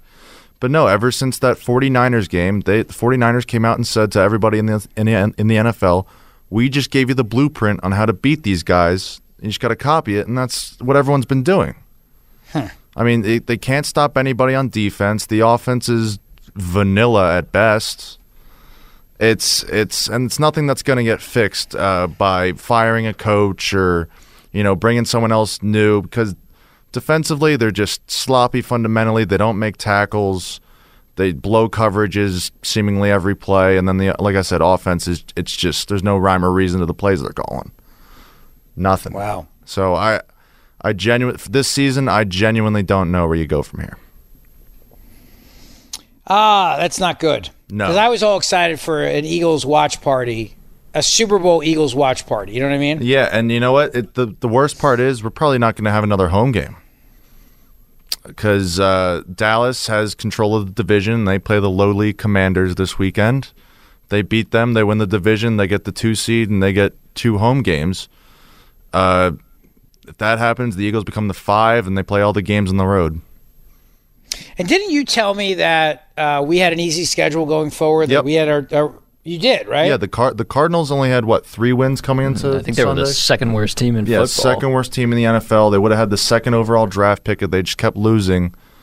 Uh, and they they only averaged what 18 points a game on the season. They came into Philadelphia and dropped 38. So it's it's it's really bad right now. Well, that's why I, I'm putting all my hope in the Pop Tarts Bowl. That that was funny. Do you see the clips of the, the mascot getting eaten? I didn't even know there was such a thing as the Pop Tart. Oh, Tarts Bowl. it's it's new this year. Yeah. Do we like It's the absurd. Pop Tart Bowl more or the Mayo Bowl? I enjoyed that one because the winning coach, instead of having Gatorade dumped on his head, they just dumped a giant vat of mayonnaise on top of him. It's pretty good. That's pretty good. I did like the Pop Tarts Bowl how they brought out a giant toaster and put it on the field, Yep. And the edible mascot. It was weird because they only left his eye behind. Did you see the finished product? All the players from the winning team kind of like grabbed a piece and, uh, and nibbled on it, but they left the one of the eyes behind, and it looked creepy. It's the worst I mean, it was totally creepy. They're eating a dude in a Pop Tarts outfit. You know? Now I see human legs there under a Pop Tart. Am I missing something or what? I, I think it's going to turn into one of the best traditions in sports now. Like, kids are going to want to play in the Pop Tart Bowl now. Oh man, I'll tell you what, the Pop Tarts Bowl. I, now, when when I was uh, off last week, did was there live coverage of the Pop Tarts Bowl? Like, did the show get bumped for the Pop Tarts Bowl or anything like that? No, we were bumped for Penn State football, but not the the Pop Tart Bowl. Yeah, and they All played that's in not the, too bad, I They played in the. Peach Bowl. Do we have any basketball this week bumping us? Please say yes. Please say yes. Please say yes. I don't actually. I don't know. Yeah, I don't. I don't know either. I haven't looked at the schedule. Yeah, I, I haven't either. I left my entire uh, my computer. My I brought, see I, when I did the Fox News hit last week. I did it from my my uh, my in laws' house up in Tupper Lake, and my mother in law, who's a you know she watches MSNBC all day. I thought the house was going to burn down when I was doing a Fox News hit from her house. I really did. There's going to be an explosion of some sort. But it's the house survived, and uh, the Daily Beast wrote a snarky article about it. I don't know if you guys saw this or not. And they talked about what I said about banning gas stoves, and they and they they they, they got a real snarky about me. They didn't like what I had to say, and she saw that because she reads all that stuff, and she sent it to me, and she said, uh, "You got some ink mentioned in this, you know." But there's a paywall, so I couldn't read it. And I'm certainly not giving the Daily Beast my money. Even if it's about me, I'm still not paying them. I'm you know what I mean? surprised. I, figured you'd part ways with a couple bucks if you're the one featured in the article. Yeah, I thought about that too, but yeah, we work in radio. You know what I mean? So we gotta, we gotta, we gotta hang on to every. Chicks may dig us, but we still gotta hang on to every dollar we have. Uh, but I brought my computer up there because I was doing it virtually, and I left it there. I left my computer. I, le- I mean, I left. We left. We left so much stuff. Reagan had a. She had strep and a UTI at the same time. Oh, uh, over Christmas? Over Christmas, my son got sick in the car when we pulled into my in law's house. We had a six and a half hour drive. We pull into my in law's house. Patrick throws up when we get there. And I even said to him, like, buddy, you couldn't have even opened the door and just done it right on Papa's driveway. You know what I mean? But of course not. It was in the car. So um, had to, it, shh, don't tell Judith. I had to clean out the Volvo. Hopefully it's won't affect the lease, you know. Uh, hopefully we're good with that. Everything those washable mats, you know. Thank God for that.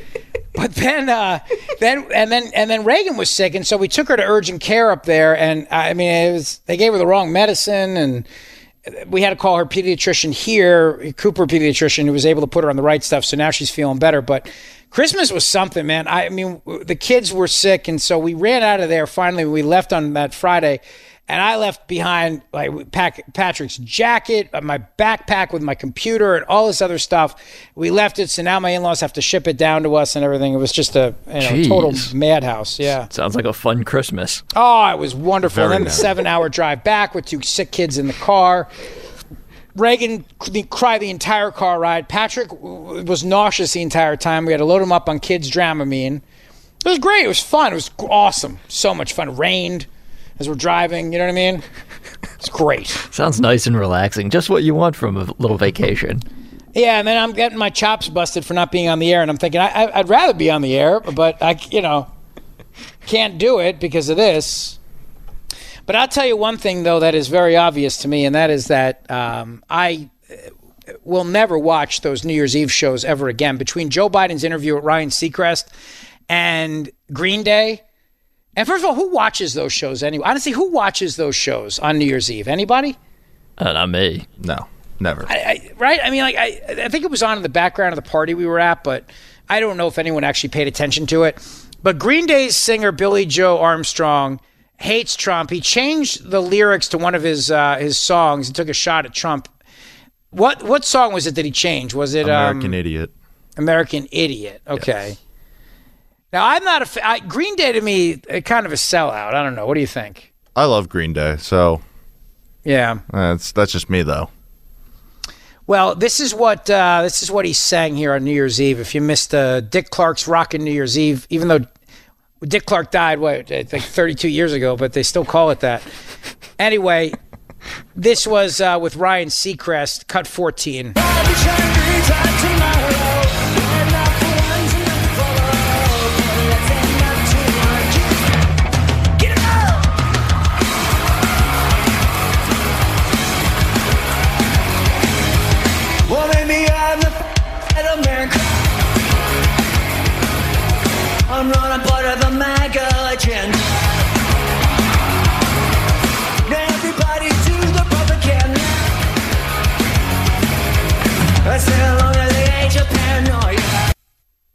Now he said, "I don't. Uh, I'm not part of the redneck agenda." How come he's allowed? uh, First of all, I imagine a lot of rednecks probably like Green Day, or did at some point. Yeah, that make that that's honestly I've, not, so I've never really thought about it like that. Yeah, people who are rednecks embrace the term. I don't think it's really a pejorative, but I mean, Right. Jeff Foxworthy made a whole career out of it. But I I think a lot of rednecks probably listen to Green Day, or at least they did. I don't understand these these people that take shots at their fan base, who wind up going after the people that buy their stuff. I don't. get- I, like I've never understood that mentality. Well, I don't know. That's just kind of how Billie Joe operates. Like when they released that song, it, it was directed at uh, George W. Bush, I believe, that's Hmm. when it came out. So I think he just and then there was Yeah. and then there was this idiotic clip that happened where Biden forgot that he, he eats ice cream. Uh, this you know this reminded me of? This reminded me of when you go to visit like your grandpa at a home, like a nursing home. You're like, "How's the food, Pop?" You know. Oh, it's great. Food's great. I mean, this is what this clip reminds me of here. Uh, this is cut 13. I'm curious, what sort of holiday foods have you been enjoying over the last few days? Well, I've been eating everything that's put in front of me. I've eaten pasta, which I love. Yeah. Eating a lot of chicken, chicken parmesan. I've been eating all, all Italian foods, basically. And ice cream. And ice cream, chocolate chip ice cream. Th- Does that not remind you of okay? Pay, pay. How's the food here, Pop? Oh, that's good. Yeah, really good. I'm sorry, but I can't. I can't get over that. All right, uh, got a lot. I got a fourth and final hour coming up straight ahead. Can I? Do, I'll do this next. Henry Cherry Hill. Can I skip Yeah. it? Yeah, go All right, ahead. I'll skip it. I'll come back. I'll do that. Tell Lori to hang on. I'll talk to her next too as well. Uh, fourth and final hour. Donald Trump appeals the decision by Maine. This is some breaking news here. Don't go away. Rich Zeoli, weekday afternoons, 3 to 7. Talk Radio 1210, WPHT, and on the free Audacy app.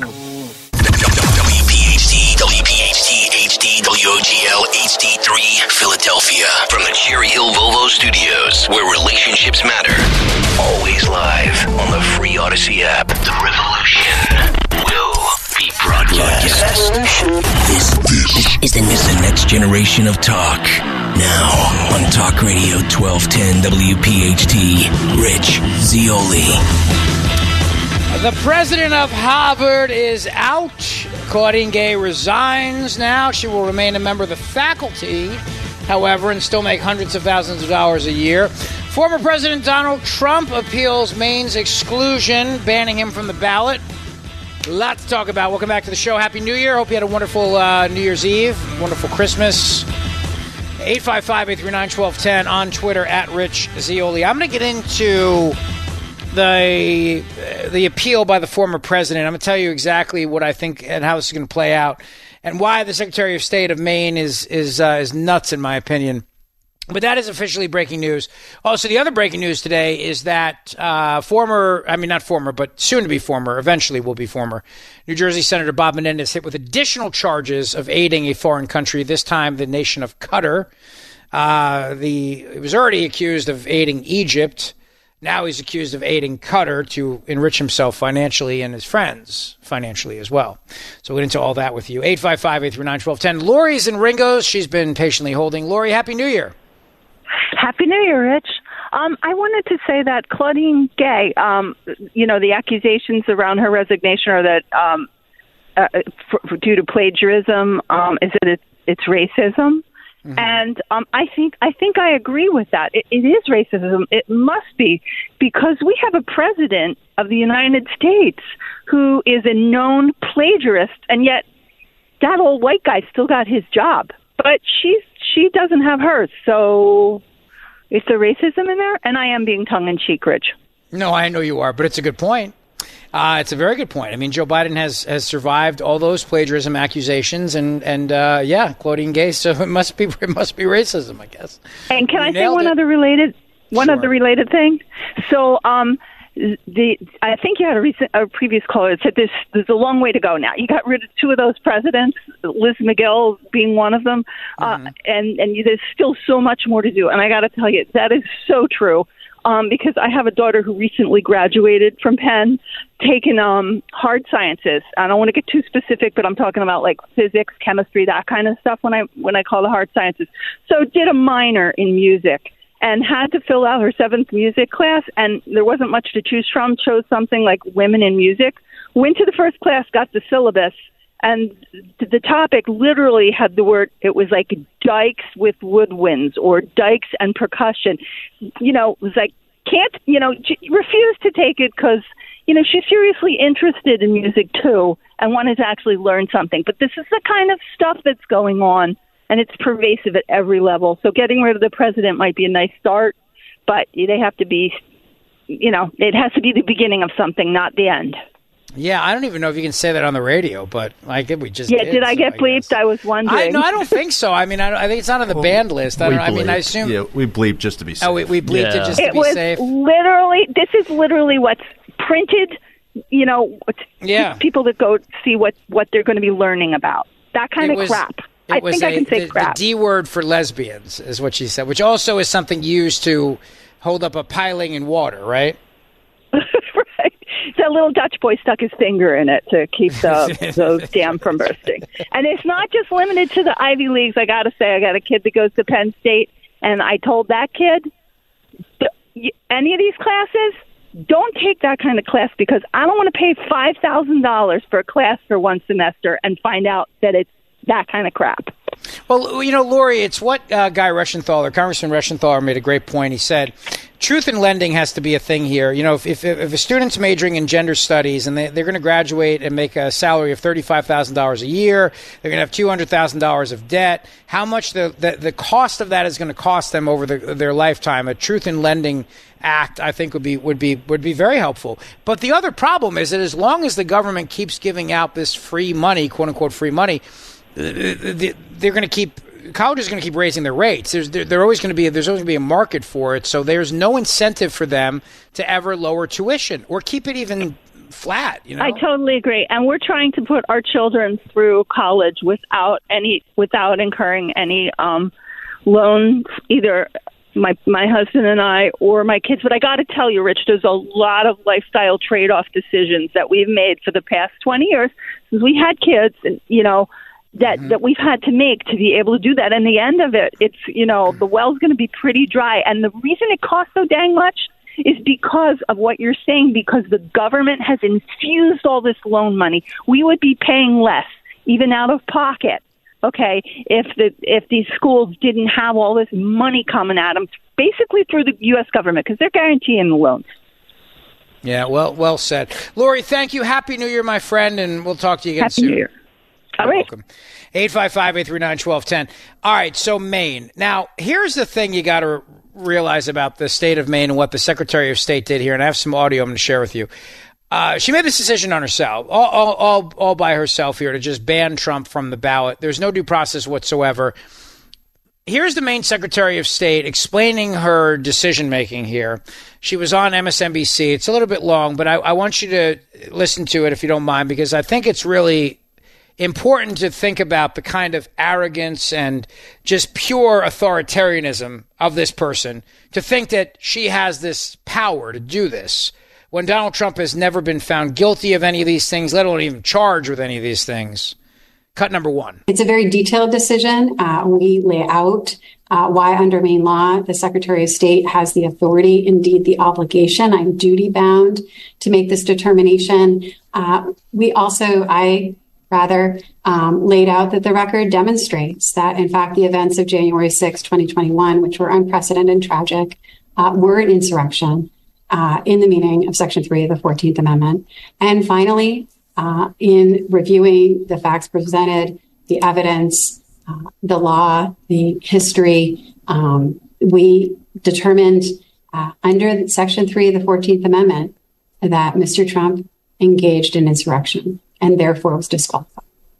Now, I, I, I have to say, not only is this an incredibly important decision, but it's a very brave decision. Uh, the Trump campaign has, has already come out attacking you. Uh, they have said that you are a, a virulent leftist and a hyper partisan Biden supporting Democrat. First and foremost, it's important to know my oath to the Constitution, my obligations to the Constitution and rule of law come before any other consideration no other factors could weigh on that decision and did not. I'm duty bound to both hold a hearing and make a ruling. And under the law, there's a very compressed timeline. Uh, in evaluating this, uh, I came to the conclusion that I could not, unfortunately or fortunately, wait for the United States Supreme Court to make a de- decision uh, the Maine law required me to issue that decision, which I did today. I smile because we were number one in voter turnout per capita in 2022. We are really proud of that. And we have a really strong framework of election laws that encourage citizen participation.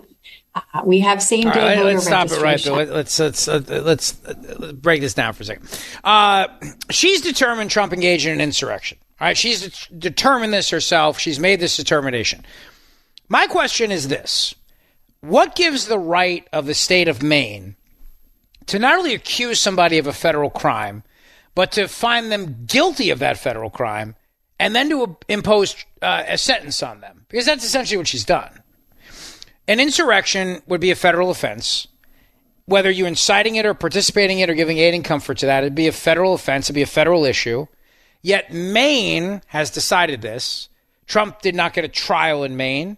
I don't think Maine has the authority to do this. I don't know how a state has the authority to charge somebody with federal offenses. Yes, it's incumbent upon the states to ensure that the elections are fair, as per Article 2 of the United States Constitution. The Article 2 is very clear. It states how old the, per- person has to be to be president 35, minimum age at the time of your inauguration. Got to be 35. You got to be born in the United States and you have to live in the United States for a certain period of time. That's all there. And yes, the states are incumbent upon enforcing that because that is in the Constitution. To argue that the 14th Amendment is also in the Constitution, therefore, then the states have the right to enforce it, is absurd if Donald Trump has not been found guilty of these things in a federal court. And this is the fundamental problem with what Maine is doing. And this is why I think the United States Supreme Court is going to say she has no right to do this. Trump has not been found guilty, has not been charged with an insurrection. In the United States of America, a person is entitled to due process. We just don't get to see things on TV and come to these conclusions. We don't get to just make decisions based on that. Like saying, well, I, I watched closed circuit television of that guy stabbing that woman to death, therefore he's guilty, send him to prison, skip the trial, and right there. It's not, we, we don't do things that way in this country. Every person is afforded their due process rights. And there's nothing about the 14th Amendment that precludes that. In fact, the 14th Amendment doubles down on due process as it argues that no person can be denied life, liberty, or property without due process. You're, you're literally denying Donald Trump the liberty to be able to run for president of the United States without due process. And that is in the 14th Amendment. You know, the, the due process provision of the 14th Amendment, which many people have interpreted as ensuring that the Bill of Rights, ensuring that all the rights outlined in the first 10 amendments are uh, something that all the states have to enforce, you know, uh, protect, I should say. But it's very clear, it's very clear there that no person shall be denied life, liberty, or property without due process. That's also in the 14th Amendment. So, where was Trump's due process? The Secretary of State of Maine just decides this on her own. She just decides this without a trial, without a, a jury of his peers, without Trump being able to present evidence in his defense. Nothing. I mean, there's not, nothing with the Sixth Amendment whatsoever here that's involved. And that's the other problem that I have with this, too, which is that if you're going to turn around and you're going to say that Donald Trump lacks the ability right now to be able to defend himself, Donald Trump does not have the ability as an American citizen to turn around and offer up a defense, then how does the 14th Amendment then make sure that all the Bill of Rights extend to the states? I mean, the, the Sixth Amendment is right there. It's very clear, right? You, you have a right to a jury of your peers. You have a right to, you know, present evidence. In your, it's right there. 14th Amendment supposed to say all the states have to ensure that the Bill of Rights are there. You can't deny anybody any of the rights afforded in the Constitution in the first 10 articles. Well, they're doing that in Maine. They're completely doing that in Maine. All on her own, deciding this as the Secretary of State by herself. It, it, it, it's so mind bogglingly authoritarian and dangerous that even David Axelrod comes to that conclusion. But before I get to that, let me also play you this here. Now, she's entitled to her opinion. And if this is what the Maine Secretary of State thinks, then by all means, you're allowed to think this. It's America. You have a right to think this. And she can she can go out there on the campaign trail and she can she can go out there and endorse Joe Biden. She can she can back Biden and she can say all these things about Trump. She's allowed to think this, but what gives her the right to then put it into action, into legal action, is the question that I'll ask you. Here's her, the Maine Secretary of State, uh, Shenna, Bellows, cut two. My decision is 36 pages. I encourage people to read it on the Maine Secretary of State website. Uh, the weight of the evidence, all of the evidence, made clear that Mr. Trump was aware of the tinder laid by a multi month effort to delegitimize a Democratic election, the election of 2020, and then chose to light a match on January 6th and then did nothing for a time. The evidence presented uh, demonstrated and, and, and remember the events of January 6, 2021, and this was borne out by the evidence, were unprecedented and tragic. They were an attack not only upon the Capitol and on the governor, government officials there, members of Congress, former vice president, but also an attack on the rule of law. And the evidence demonstrated that they occurred at the behest of and with the knowledge and support of the outgoing president. Here's my question At what point was this evidence shown in a courtroom? At what point was this evidence shown in a courtroom? And at what point was Donald Trump afforded the ability to face his accusers and present his own evidence to push back against the government's claims? Eh, because I missed, I, I missed that. I, I, I missed when that, all that happened. So now we live in a country where one individual, one, one state official, can now decide to be judge, jury, and executioner because she saw something on television. She has strong opinions about it. She believes these things. And it doesn't matter if Donald Trump had no due process, no ability to cross examine witnesses, no ability to face his accusers, no ability to present evidence. Not, it doesn't matter. It does, none of those things matter. It just, she feels that way. So then, therefore, he doesn't get the right to be on the ballot. I mean, how is that America, is my question. How does that sound like the United States of America? I, as the Secretary of State, get to determine your guilt on a federal offense, even based on evidence that you have not had a chance to review. You have not had a chance to push back on. You've not had a chance to explain why my evidence is BS in front of a jury of your peers. And as a consequence of that, I'm depriving you of your liberty to be able to run for president. I'm taking away your liberty, even though you've had no due process. My, your due process was me determining your guilt. That was your due process. I looked at the evidence of January 6th and I determined that you did these things. And therefore, that's enough.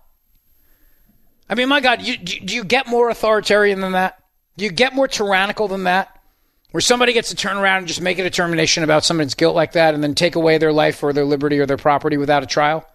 Without due process, without a jury of their peers, without without the the remember in our system of justice, Every single person is entitled to a presumption of innocence. You don't have to fight to prove your innocence. The government has to fight to prove your guilt. There, there, there's no ex- exemptions for that whatsoever. It doesn't matter how serious the crime is. It doesn't matter whether it is a crime of treason. It doesn't matter if it's if it's child murder. It doesn't matter. Every person gets the right to be viewed in the eyes of the law as an innocent person and afforded their due process rights. Eh, this is every citizen has that right. Every single citizen of the United States of America, Donald Trump being no different. And yet, here in Maine, we've decided now that we will cast judgment on a federal offense and prescribe the penalty. And there's not even an appeal process within the state of Maine, let alone a, a trial. This is what I think the Supreme Court needs to uh, fundamentally come back and, and explain to the state of Maine and to every state that you don't get to do this because there's something called due process, which is also in the 14th Amendment. And you've deprived this man of due process, and you absolutely have no authority to do this. And then the other thing, which is so stupid about this now, is that you have this idiot Jamie Raskin, who really, honestly, truly is a moron, equating this to somebody not being uh, born in this country and being deprived the right to be on the ballot because of the uh, of, of that determination. Here's cut number four. I think that the urgency is for the Supreme Court to act, but um, I think it's going to be uh, tough for some of them if they want to keep Trump on the ballot, if they're falling for the argument that this is undemocratic. I mean, is it undemocratic that Arnold Schwarzenegger and Jennifer Granholm can't run for president because they weren't born in the country. If you think about it, of all the forms of disqualification we have, the one that disqualifies people for engaging in insurrection is the most democratic. How is it the most democratic, you idiot? If you're not born in this country, Article 2 is very clear you can't be president. How so? How how is how is the, the, the disqualifying somebody under the Fourteenth Amendment the most democratic if you don't even have to go through any due process? Even if somebody was not born in this country, but is accused of, let's say, a U.S. citizen who was born in the United States of America, but is accused of being born in a foreign country, at least that person has due process. They're allowed to go to a court and prove that they were born in America. They're allowed to. They're allowed to, to prove their case. And and it's very simple. You're not you're not accused of a crime. It's a question of where you were born. It's just a requirement under the Constitution. It's not. It's not a disqualification. You, it's a requirement under the Constitution. Here are the requirements. You got to be born in this country. It's not. It doesn't disqualify people who weren't born in this country from being president because they weren't born in this country. You idiot. You're talking about disqualifying somebody who is eligible to be president without due process. If I'm born in Kenya, I'm not eligible to be president. Therefore, I'm not disqualified from being president, you moron. I can't be. I was born in Kenya. But if but if I'm an American citizen and I've met the requirements of Article 2, you can't just disqualify me without due process. You idiot. All right, 855-839-1210 is the number. Uh, CNN legal analyst Elie Honig said uh, that Bellows relied on YouTube clips to make her decision. Oh, that's good. Well, she used YouTube. I guess that's what we use now instead of due process. We use YouTube. That's helpful. That's good. I think they should update the Constitution to say that. No person shall be deprived life, liberty, or property without due process, except if we rely on YouTube clips. I think that'd be a good update to the amendment. I don't know if it'll pass or not, but I'll propose that constitutional amendment when I get back.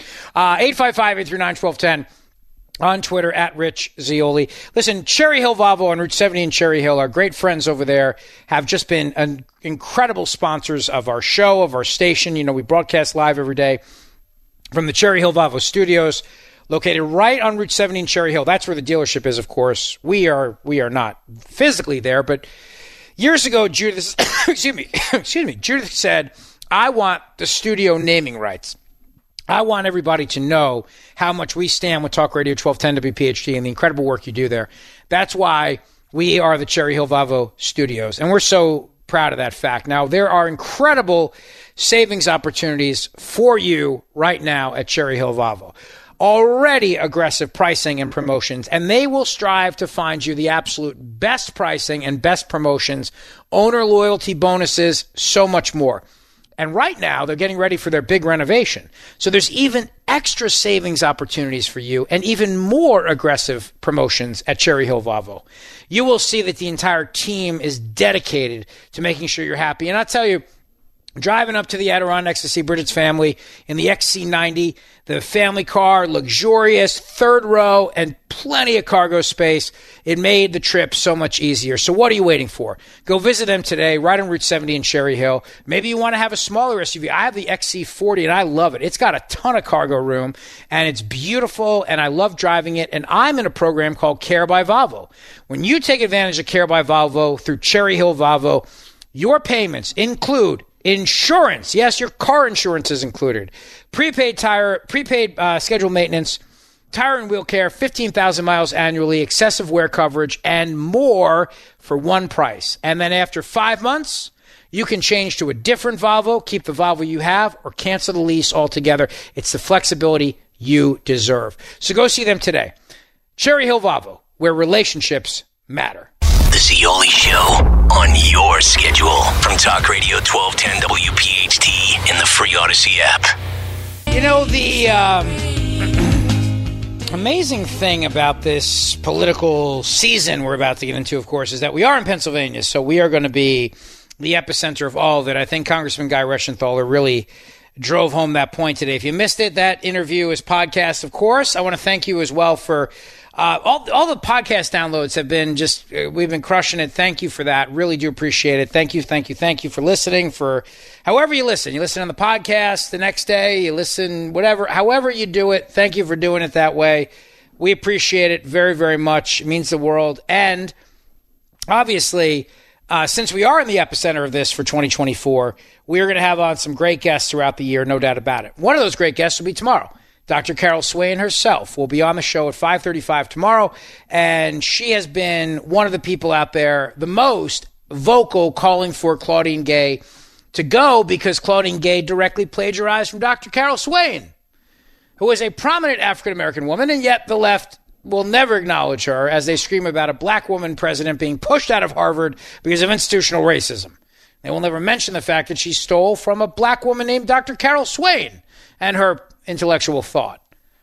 But let's stick to this issue about Maine, shall we? This is uh, Elie Honig. This is the CNN legal analyst talking about how Maine Secretary of State came up with her legal reasoning. Uh, of course, denying Donald J. Trump any due process whatsoever and deciding of his guilt uh, all by herself and then handing out the punishment all by herself. Take a listen. Now, it's important to note, and in the ruling, the uh, Secretary of State we just heard from says she's basically following the same legal reasoning as the Colorado Supreme Court did last week. And she says in her ruling, if this gets struck down in Colorado, we're out of luck too. So she's basing it on the same legal argument. Let me sort of lay out the arguments both sides. And by the way, it's worth saying, we're all theorizing here. We're in legally unknown territory. The argument against is, first of all, the 14th Amendment, Section 5 says Congress has the authority to pass laws to implement this. They did. They passed the criminal law. And the argument is that means Congress, not the states. But perhaps this is the argument that the Maine Secretary of State in Colorado made. The states can do it too. If that's true, then Section 2, Question 2 is were the processes, were these hearings fair? Did they comport with due process? And I think there's a question there with regard to what Maine did. Because if you look at the hearing, and she details this in the, in the ruling, they heard from one fact witness, a law professor. She based her ruling on a lot of documents, but also YouTube clips, news reports, things that would never pass the bar in normal court. She's not a lawyer, by the way. It's a smartly written decision, clearly consulted with lawyers, but this is an unelected. She's chosen by the state legislature. Yeah, a YouTube clip. So that's what I mean. You know, no person shall be deprived of life, liberty, or property without due process, unless uh, the person watches a lot of YouTube clips and then decides your guilt for you, right there. and I propose that we amend the Constitution to say that. We'll call it the YouTube Amendment. We'll update the 14th Amendment. No person shall be deprived of life, liberty, or property without due process, dot, dot, dot, unless the person accusing you has watched a lot of YouTube clips. In which case, you are screwed. I think it would pass. And will go down as one of the. Let the 14th Amendment officially be one of the worst amendments of the Constitution, along with the 16th Amendment and the 17th Amendment, the 18th Amendment, and the 19th Amendment.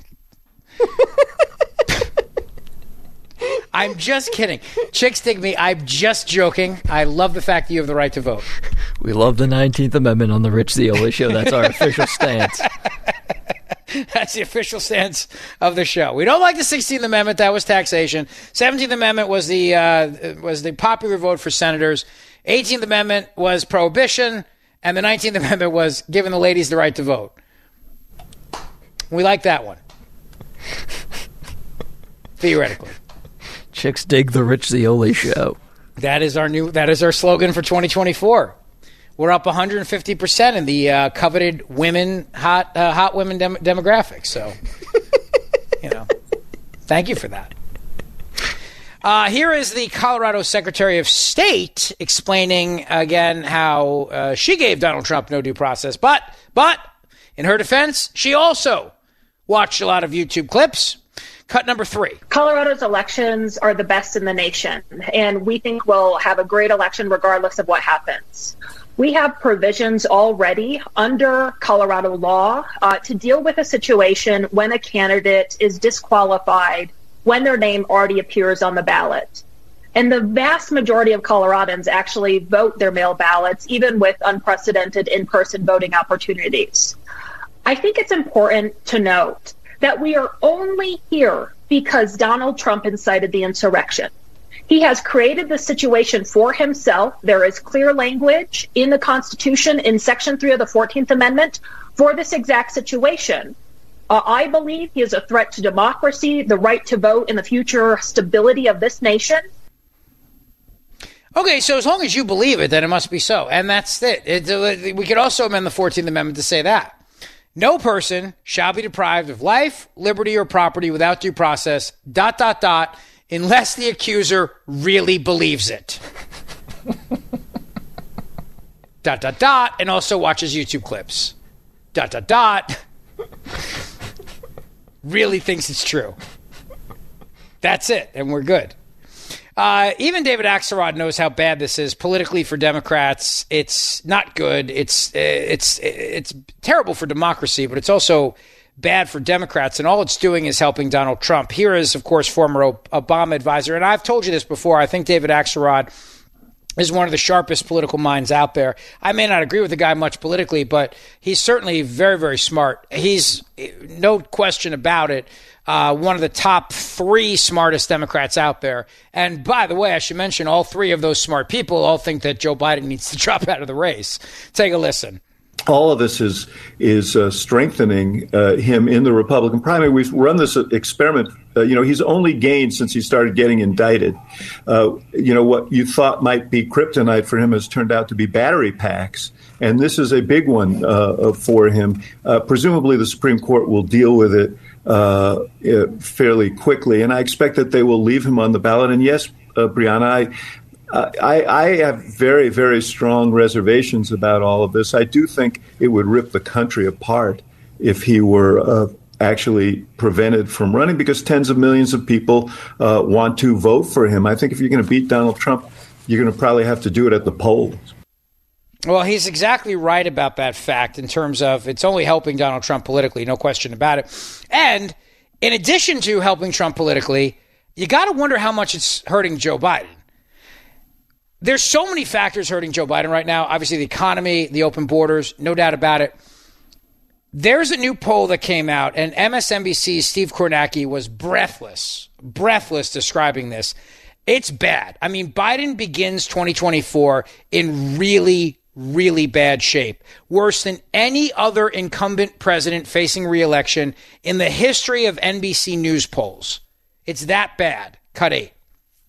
How about the Democratic end of things? Joe Biden seems poised to be the, uh, the, Democratic nominee. What kind of year has he had politically? Well, again, he started 2023 coming off those good midterms for Democrats, and his approval rating, you know, 46 50, wasn't that bad, but it's taken a hit this year. And as we start to close out the year, our final NBC poll had him at just 40% approval, 57% disapproval. How does this compare to past presidents entering their reelection year? Here you can see it. Here's the 40 that we have Biden at right now. These are all the final polls heading into the election year, re-election year that NBC conducted. You just see all the recent presidents. Look, Trump got beat in 2020. He was at 44 heading into his re-election year. Bush Sr. got beat in 92. He was at 52 and heading south rapidly uh, there. But you see how that number compares. That's the lowest. That's the lowest in an NBC poll for an incumbent facing a reelection year.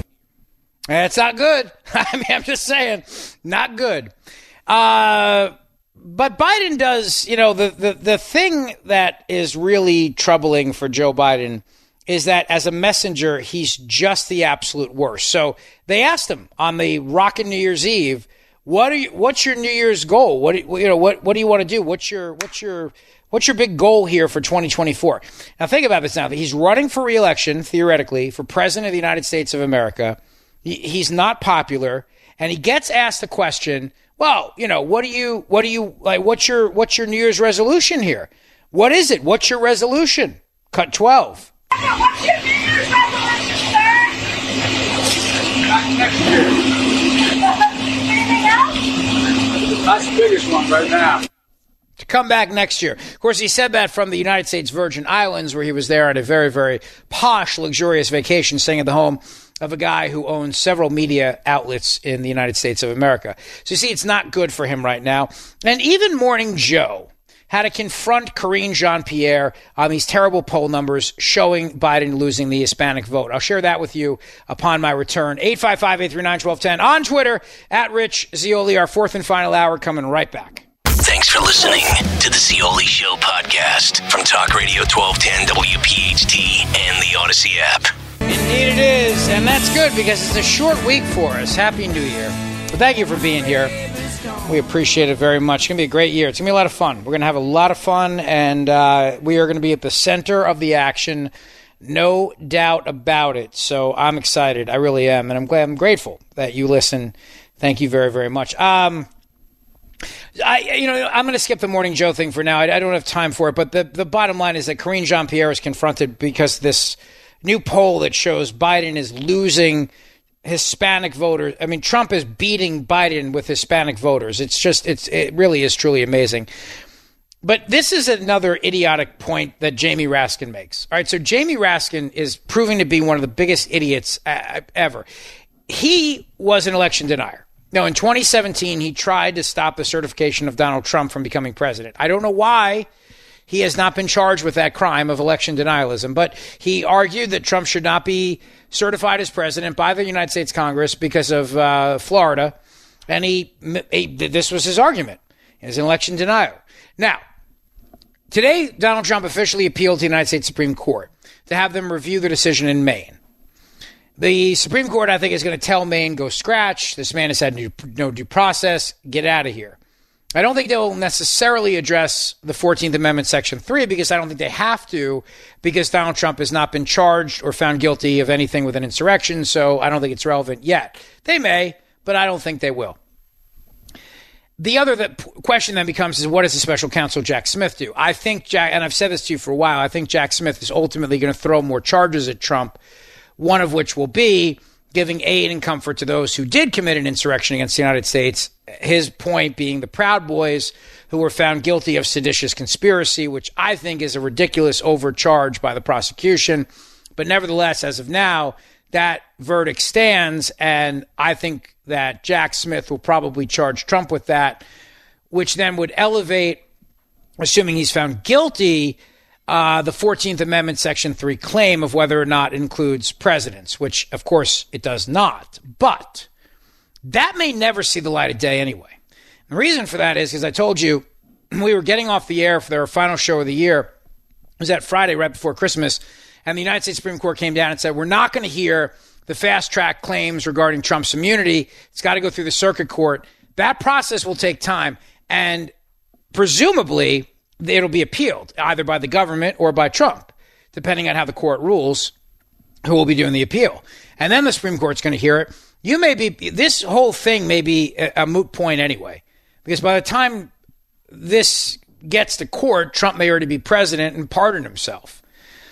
Or a, another Republican will be president and pardon Trump. So I'd be shocked if this ever actually sees the light of day and the Supreme Court may not want to tackle the 14th Amendment, Section 3 part right now. They like narrow rulings. And I think it's very easy just to turn around and tell Maine he hasn't had any due process. This is a federal charge, and you don't have the right as a state to block him unless he's been found guilty of something, in which case then we can talk about whether or not the 14th Amendment, Section 3 even applies. They, or they may just tackle it all at once and just say it's irrelevant because it doesn't apply to presidents. But this is what they're worried about is that I told you back in 2016, as I was trying to heal all the Republican voters, many of whom were angry and did not want to vote for Trump, and they, I said, you got to do it for the court. You don't want Hillary Clinton appointing justices. And Trump appointed some really solid justices to the Supreme Court who are originalists and textualists who are going to look at the writings and also look at the original draft of the 14th Amendment, Section 3, which did include president, and then they took it out. And I think the court's going to conclude that they took it out for a reason and therefore it doesn't apply to presidents. And, you know, that's it. This is why Raskin, who's an idiot, thinks that conservative justices should not be allowed to weigh in on this because of their political philosophy. So now this is the next thing now that we're getting to, which is that if a case goes before the Supreme Court that is favorable to a Republican or favorable to Trump or favorable to a conservative uh, outcome, I guess those conservative justices should have to recuse themselves in Jamie Raskin's world. Cut five. Should any of the justices recuse themselves if they take this up? Well, um, finally, the Supreme Court has developed what they're describing as a code of ethics. It's not binding in the sense that they're not going to anyone else. They could have gone to, for example, circuit court justices. You, you could have had state Supreme Court justices on a panel. But so they're they're deciding for themselves, again, whether they're in violation of their code of ethics. But I think anybody looking at this in any kind of dispassionate, reasonable way would say if your wife was involved in the big lie and claiming that Donald Trump had actually won the presidential election, had been agitating for that and participating in the events leading up to January 6th that you shouldn't be participating. So in, he should recuse himself. He should. Oh, he absolutely should recuse himself. The question is, what do we do if he doesn't recuse mm-hmm. himself? What do well, he's talking about Clarence Thomas because his wife was involved. So now, if your wife's involved politically in something, you have to recuse yourself. That's that's going to be Jamie Raskin's standard. It's idiotic. Uh, Philadelphia has a new mayor. Cherelle Parker was sworn in today as mayor. One of her first acts was to declare that there is a public safety emergency in the city of Philadelphia. This is a little bit from Mayor Parker's inauguration today. Cut twenty. Do solemnly swear. Do solemnly swear. That I will support. That I will support. Obey and defend. Obey and defend. The Constitution of the United States. The Constitution of the United States. The Constitution of the Commonwealth of Pennsylvania. The Constitution of the Commonwealth of Pennsylvania. And the Philadelphia Home Rule Charter. And the Philadelphia Home Rule Charter. And that I will. And that I will. That I will. Discharge the duties. Discharge the duties. As mayor. As mayor. Of Philadelphia. Of Philadelphia. With fidelity. With fidelity. Congratulations. Madam Mayor. Now, one of the first acts she did was to sign this order declaring a citywide public safety emergency, directing the new police commissioner to do whatever he's got to do basically to clean up the city, which is good. Uh, Jim Kenney, the disgrace, the now former mayor, would never do so. He would never, ever do that. And now Kevin Bethel is now sworn in officially as Philadelphia's new police commissioner.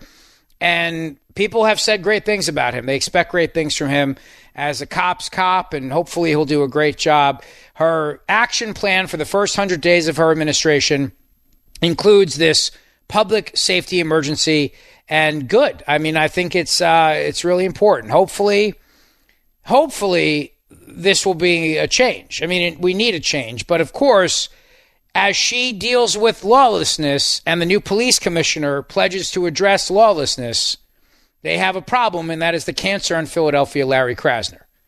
But the new police commissioner, Kevin Bethel, said he felt compelled to take the job in order to help address a violence crisis that he often experienced firsthand while working as the head of safety at the school district in recent years.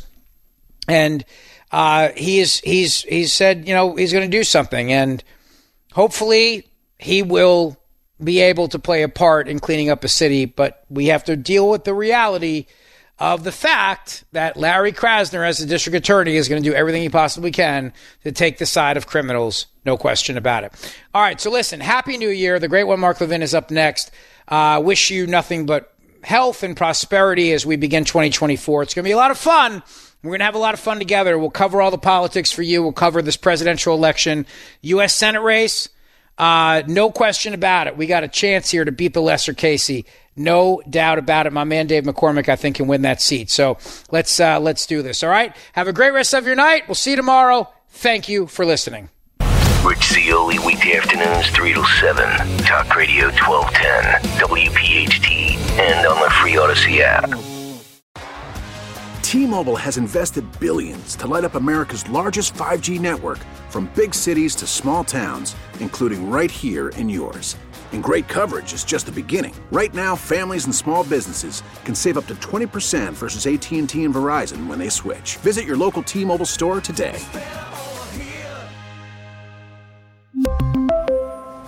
Plan savings with three lines of T Mobile Essentials versus comparable available plans. Plan features and taxes and fees may vary.